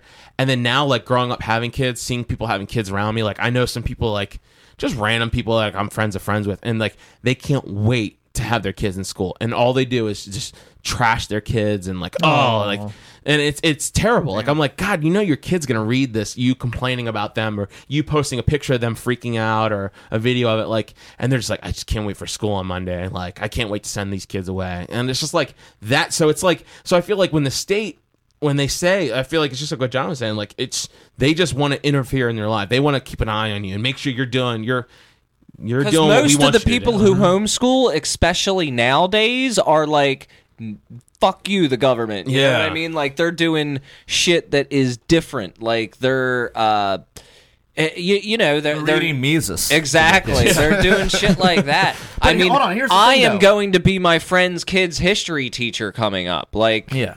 I mean, doesn't it say something that? I mean, how many of you heard about Mises when you were in high school? I did not. Dude, no. I didn't find out till They I don't mean, you even about teach Adam that in college. You heard about They you heard about even- like Karl Marx. They but you don't- never heard heard about, about Karl fucking Marx. Mises. Car- Is that is that- that on purpose? I I don't know. I mean, he he really struggled in academia to get a foothold to become accepted. He's still not accepted. This is Mises, not Rothbard. Rothbard, Yeah, yeah, yeah. Rothbard be taking the anarchist position is actually way more blackballed academically than Mises. Of course. Um, but you know, a lot of his ideas are still, even his philosophy is very, very controversial, and um, you know, Teach the controversy. But I think part of it's just fame, just a lack of fame. He, his name just, it, he was a bigger name in Europe, but that never transitioned to America. You know, and he wasn't an American; he was an immigrant, an Austrian immigrant. Yeah. So guys like Milton Friedman, you might have heard of. I heard of Milton Friedman I didn't hear about him in school. younger. I didn't hear about him in school. I never heard Uh, about you any never heard of guys. his name, but it never really. But never here's the really thing, though. I mean, he also he, think about it. Mises fought for you know the, the Austrian government in you know World War One. So I mean, like he was Jewish too. A lot of like, anti-Semitism around that time too. Like he was very discredited from the jump, and he made a lot of appeals to. You know, he I, I I wouldn't say compromise, but he kind of compromised a lot. You know, and it, it's just it's uh, towards the end, but then he got back to it. Uh, just depending on who you talk to and what you listen to. So it, it's you know it- I never heard of these guys though. I never heard about any of this until my late twenties. Never anything about Yeah. at all. Well, the and Mises remember Institute was the one that really kept these ideas alive and kept these authors alive and published their books. it's true, and that's why I'm so grateful. I really like the Mises The- Institute, the- even though I don't really disagree with like Hoppe and all these other guys. But like, I think the first time I heard about libertarianism, I was at fucking HF Festival in 2002. Goldfinger was playing No uh, Newfound Glory, like just random bands I went see, and these guys were passing out these pamphlets to everyone, and like I was with my dad. My dad took me, and I was like, libertarianism, like what the hell is this? It was the first time I ever heard about it, and I was what I was like 14, 15. Interesting. That was the first time I ever heard about anything, and and my dad could barely just say, "Yeah, they're just like crazy." They're Yeah, crazy. Like I, thought, I don't know what he said, but he just I remember the word "crazy" being thrown around. Some libertarians are pretty crazy. Yeah. I don't know what you're talking Like Uh, about. Me. skip, can we skip the next one? Just oh, it's we're over two hours. Let's Yeah, do we're getting- Matt wants to talk about Oh, Shekels. Jewcoin. Oh, I mean, uh, It's like, just like- a real quick. Uh, yeah, yeah. I mean, I, I, I don't know. I mean, like, like why don't we have Jared talk about it so we don't don't get in trouble? about it. dude, that's racist. That's racist, dude. What, what is this like? Big East channeling in? He's what is using it? his What's going J on, card, dude? man. Jared, you want to talk about this new cryptocurrency? I don't know anything about it, dude. All right, all right, all right, all right, all right. We're, all right okay, not my okay, coin, bro. okay, okay. Not my coin, bro. Whatever, dude. Okay, so Don't, like, don't like, coin me, bro. Uh, okay, so the other day I was like uh, on CoinMarketCap and I was checking out like new coins, and I was going down the list and I, I saw that there's like a new coin called the shekel, or like like uh, uh, I think it's just called shekel, and like the three letter abbreviation for it is Jew. and like when I when I was looking at it, it was going for like uh, I, I think it was like one point three cents or something and I, I think now it's going at like two cents. We heard earlier, so I mean it, it's already like close to doubled. It's it's So are you it's- shilling? it- Are you done with Nexus now? Or are you just shilling Shilling for shekels. shilling No. shekels? I, I, I'm just I'm just saying like like dude, I think it's pretty funny, and I think I, I might want to buy a few shekels. you know, and, and I, I like I, I can see for the humor alone, I, I think it could go up in the next year. But you know, like like like, I mean, like think how well Dogecoin did, you know? Like, Yeah. He's bullish on uh, shekels, man. yeah, d- d- it's digital Jew gold. Okay, so I mean, if you, if you want to buy into Jew gold, But- now's your chance, dude. Yeah, I do want to say, I do want to go back to what we were talking about Mises briefly, Okay. And as it relates to cryptocurrency, because I follow a lot of guys on Twitter, and like as you know, like a lot of the big guys on in the space in the crypto space are libertarians, you know, Mhm. which is Oh, why yeah, there was a, sure. a, a debate about it. Um, and I have like friends that are you know kind of like centrists or whatever, and they uh they're but they're also into Bitcoin, um, yeah, mainly because it's like a way to make money, but Right. for now. Uh, but uh, anyways, you know they're they're into it, and like we follow some of the same people on Twitter, and you know there's one guy his name's like Jameson Lopp. He's like one of the big Bitcoin guys, like Yeah, I've Bitcoin heard Core. He's I mean he's been on Tom Woods podcast, like he debate he debated Roger Ver. Yeah, that's where his name sounded familiar. But dude, I mean, he's a straight up like Misesian.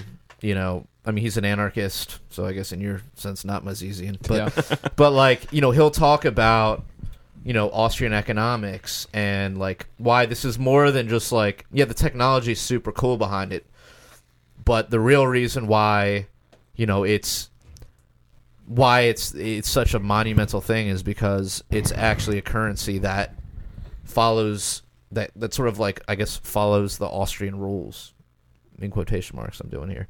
Um, you know because it, you know it's scarce it, it's scarce. It's basically like proving out in a sense Austrian economics. Um, even though technically Austrian economics is a descriptive thing and not a predictive thing, but still, it's it's sort Meeting of- the definition of money. Is that what you're trying to say? Well, and it's just showing that, like, you know, as, you know, supply, demand, scarcity, all this kind of thing, competi- like, all this kind of stuff is um, kind of getting proven out by, at least buy Bitcoin. I mean, he's a definitely like a Bitcoin maximalist, which is like Bitcoin's the only cryptocurrency that matters. interesting. Um, and there's another guy. There's like a few guys like that that have a shit ton of followers and will occasionally like throw in these little tidbits about like sound money and Austrian economics and like all this shit. And I just. It's it's it's it's it's it's kind of indoctrinating, I mean- but it's like a good indoctrination, you know. I mean, uh, well, well, Because you can unfollow. You're not forced to go to Twitter school with this guy. You know, Yeah, you're but- following him. yeah, but You're like, also like, an adult now. Yeah, and you're an adult. Well, Well, yeah. Yeah. Well, well, one thing I want to say when, when you're talking Bitcoin maximalist, I mean, isn't that doesn't that usually tend to be people who have like a lot of Bitcoin? I mean, probably. Yeah, I mean, if you were, why would you not if you were a Bitcoin maximalist? yeah, but um, I, I mean, I mean, it's the same way like Peter Schiff is Yeah. going to argue for gold because he's got gold. he's got a lot of gold. I, I'm just pointing out that, that, that, that there is somewhat of a bias there. yeah, yeah. Um, I mean, I tend to look at the reasonings that are provided. Yeah, because everyone's got a bias. So- yeah, everyone's going to have but a bias. So reasoning, I, I look at the I look at the reasonings. Um. Sorry, uh, I got distracted real quick. Uh, I look at the reason, the reasonings that are provide, the reasons that are provided, um, and they make sense. But it's like I, I don't, I don't know the future. Um, you know, like I would Yeah. like for Nexus to be successful. I would like for Bitcoin. I mean, those are the only ones I really care about ultimately. Like Nice. other ones, I don't really Uh, fucking. I mean, Ethereum's cool, but Ethereum just seems more of like a tech than like a currency Yeah, with like their D- their D apps and all that shit. It just seems like it's cool. Like the block, you know, their you you know their implementation of the blockchain is cool, but I don't see it yeah. I mean, like long lasting. Like, like, like for for me, I'm invested in Ripple and Stellar, but uh, I really want to see uh, Bitcoin and uh, Nexus Yeah. d- d- do well. You Yeah. know, um, I, You like Nexus? yeah, Breaking news: Matt Bergman likes Nexus. and, and, and so does Lord Vibes, as he wishes to be called. I never requested that name. Ah, bullshit. Yeah, so I, I, think like like for for this week we, we were pretty much wrapped it up. This is like a fucking like two hour and ten minute long podcast so far. So I'd like to remind everybody that we have a uh, Patreon now, and Jared knows all about that. Joe, Uh, yeah. So I'm trying to get those shekels. We're gonna be accepting the shekel coin. Yeah, but well, seriously, like we're, we're just trying to keep the lights on here. You know, we've got uh, shit. You know, as you can see, we had technical difficulties last week, and uh, so yeah, this week, too. yeah, Yeah, well, this week. yeah. Like we're trying to do that, and uh, one thing we're also trying to do is uh, produce more content, and th- this will also help us with that. Yeah, so, So- it's patreon.com slash punk rock libertarians. Yeah, so uh, this is uh, an awesome way. Like if you want to. If you want to help us out, or if you want to hear more episodes of the podcast, or both, and and you could get involved in the show. We're um gonna set up a secret group for like top tier Patreon subscribers, and you could contribute to the show by suggesting ideas that you want us to talk about or stories that you want us to talk about for the week. So, and you can like uh you know Yeah, make like- fun of whatever debates are happening on Facebook during the week with us and things yeah, like I mean, that. or, or even potentially come on the show, you know. So, and Yeah. uh, you know, we're all about having uh, new people on. So uh, just hit us up. So yeah, we're, we're we're trying to improve this stuff, you know, like like hardcore because we really enjoy doing it, and we like talking about the message of liberty. So um, we also have a website over at thedailyliberator.com. So if you have something to say, uh, you know, we're, we're one of the few websites uh, that, that I know of, at least, that will accept like article submissions. So you know, we're all about just like providing a, a podium for uh, liberty writers to spread the ideas of liberty, and that's what we're all about. Um, and we also have T-shirts over at uh, libertariancountry.com. You can see uh, Phillips wearing one tonight. got one. Yeah. So, and, and also, if you type in the code PRL or the code PRL podcast, you will receive a 10% discount. And until next time, live free, or die. Statism's footprint is the blood that is shed. Drenching the flags of the tax bombs in red. Its way of doing the expense of the many. So do the gods in the machine.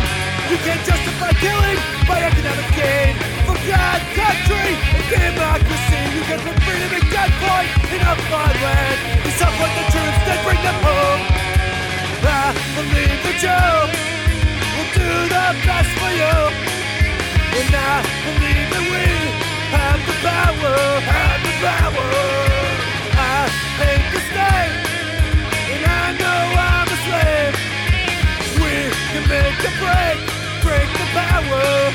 Power. Society owes individuals nothing more than non-interference with natural rights. Virtuous person fully comprehends the non-aggression principle, the violence of the state becomes obsolete.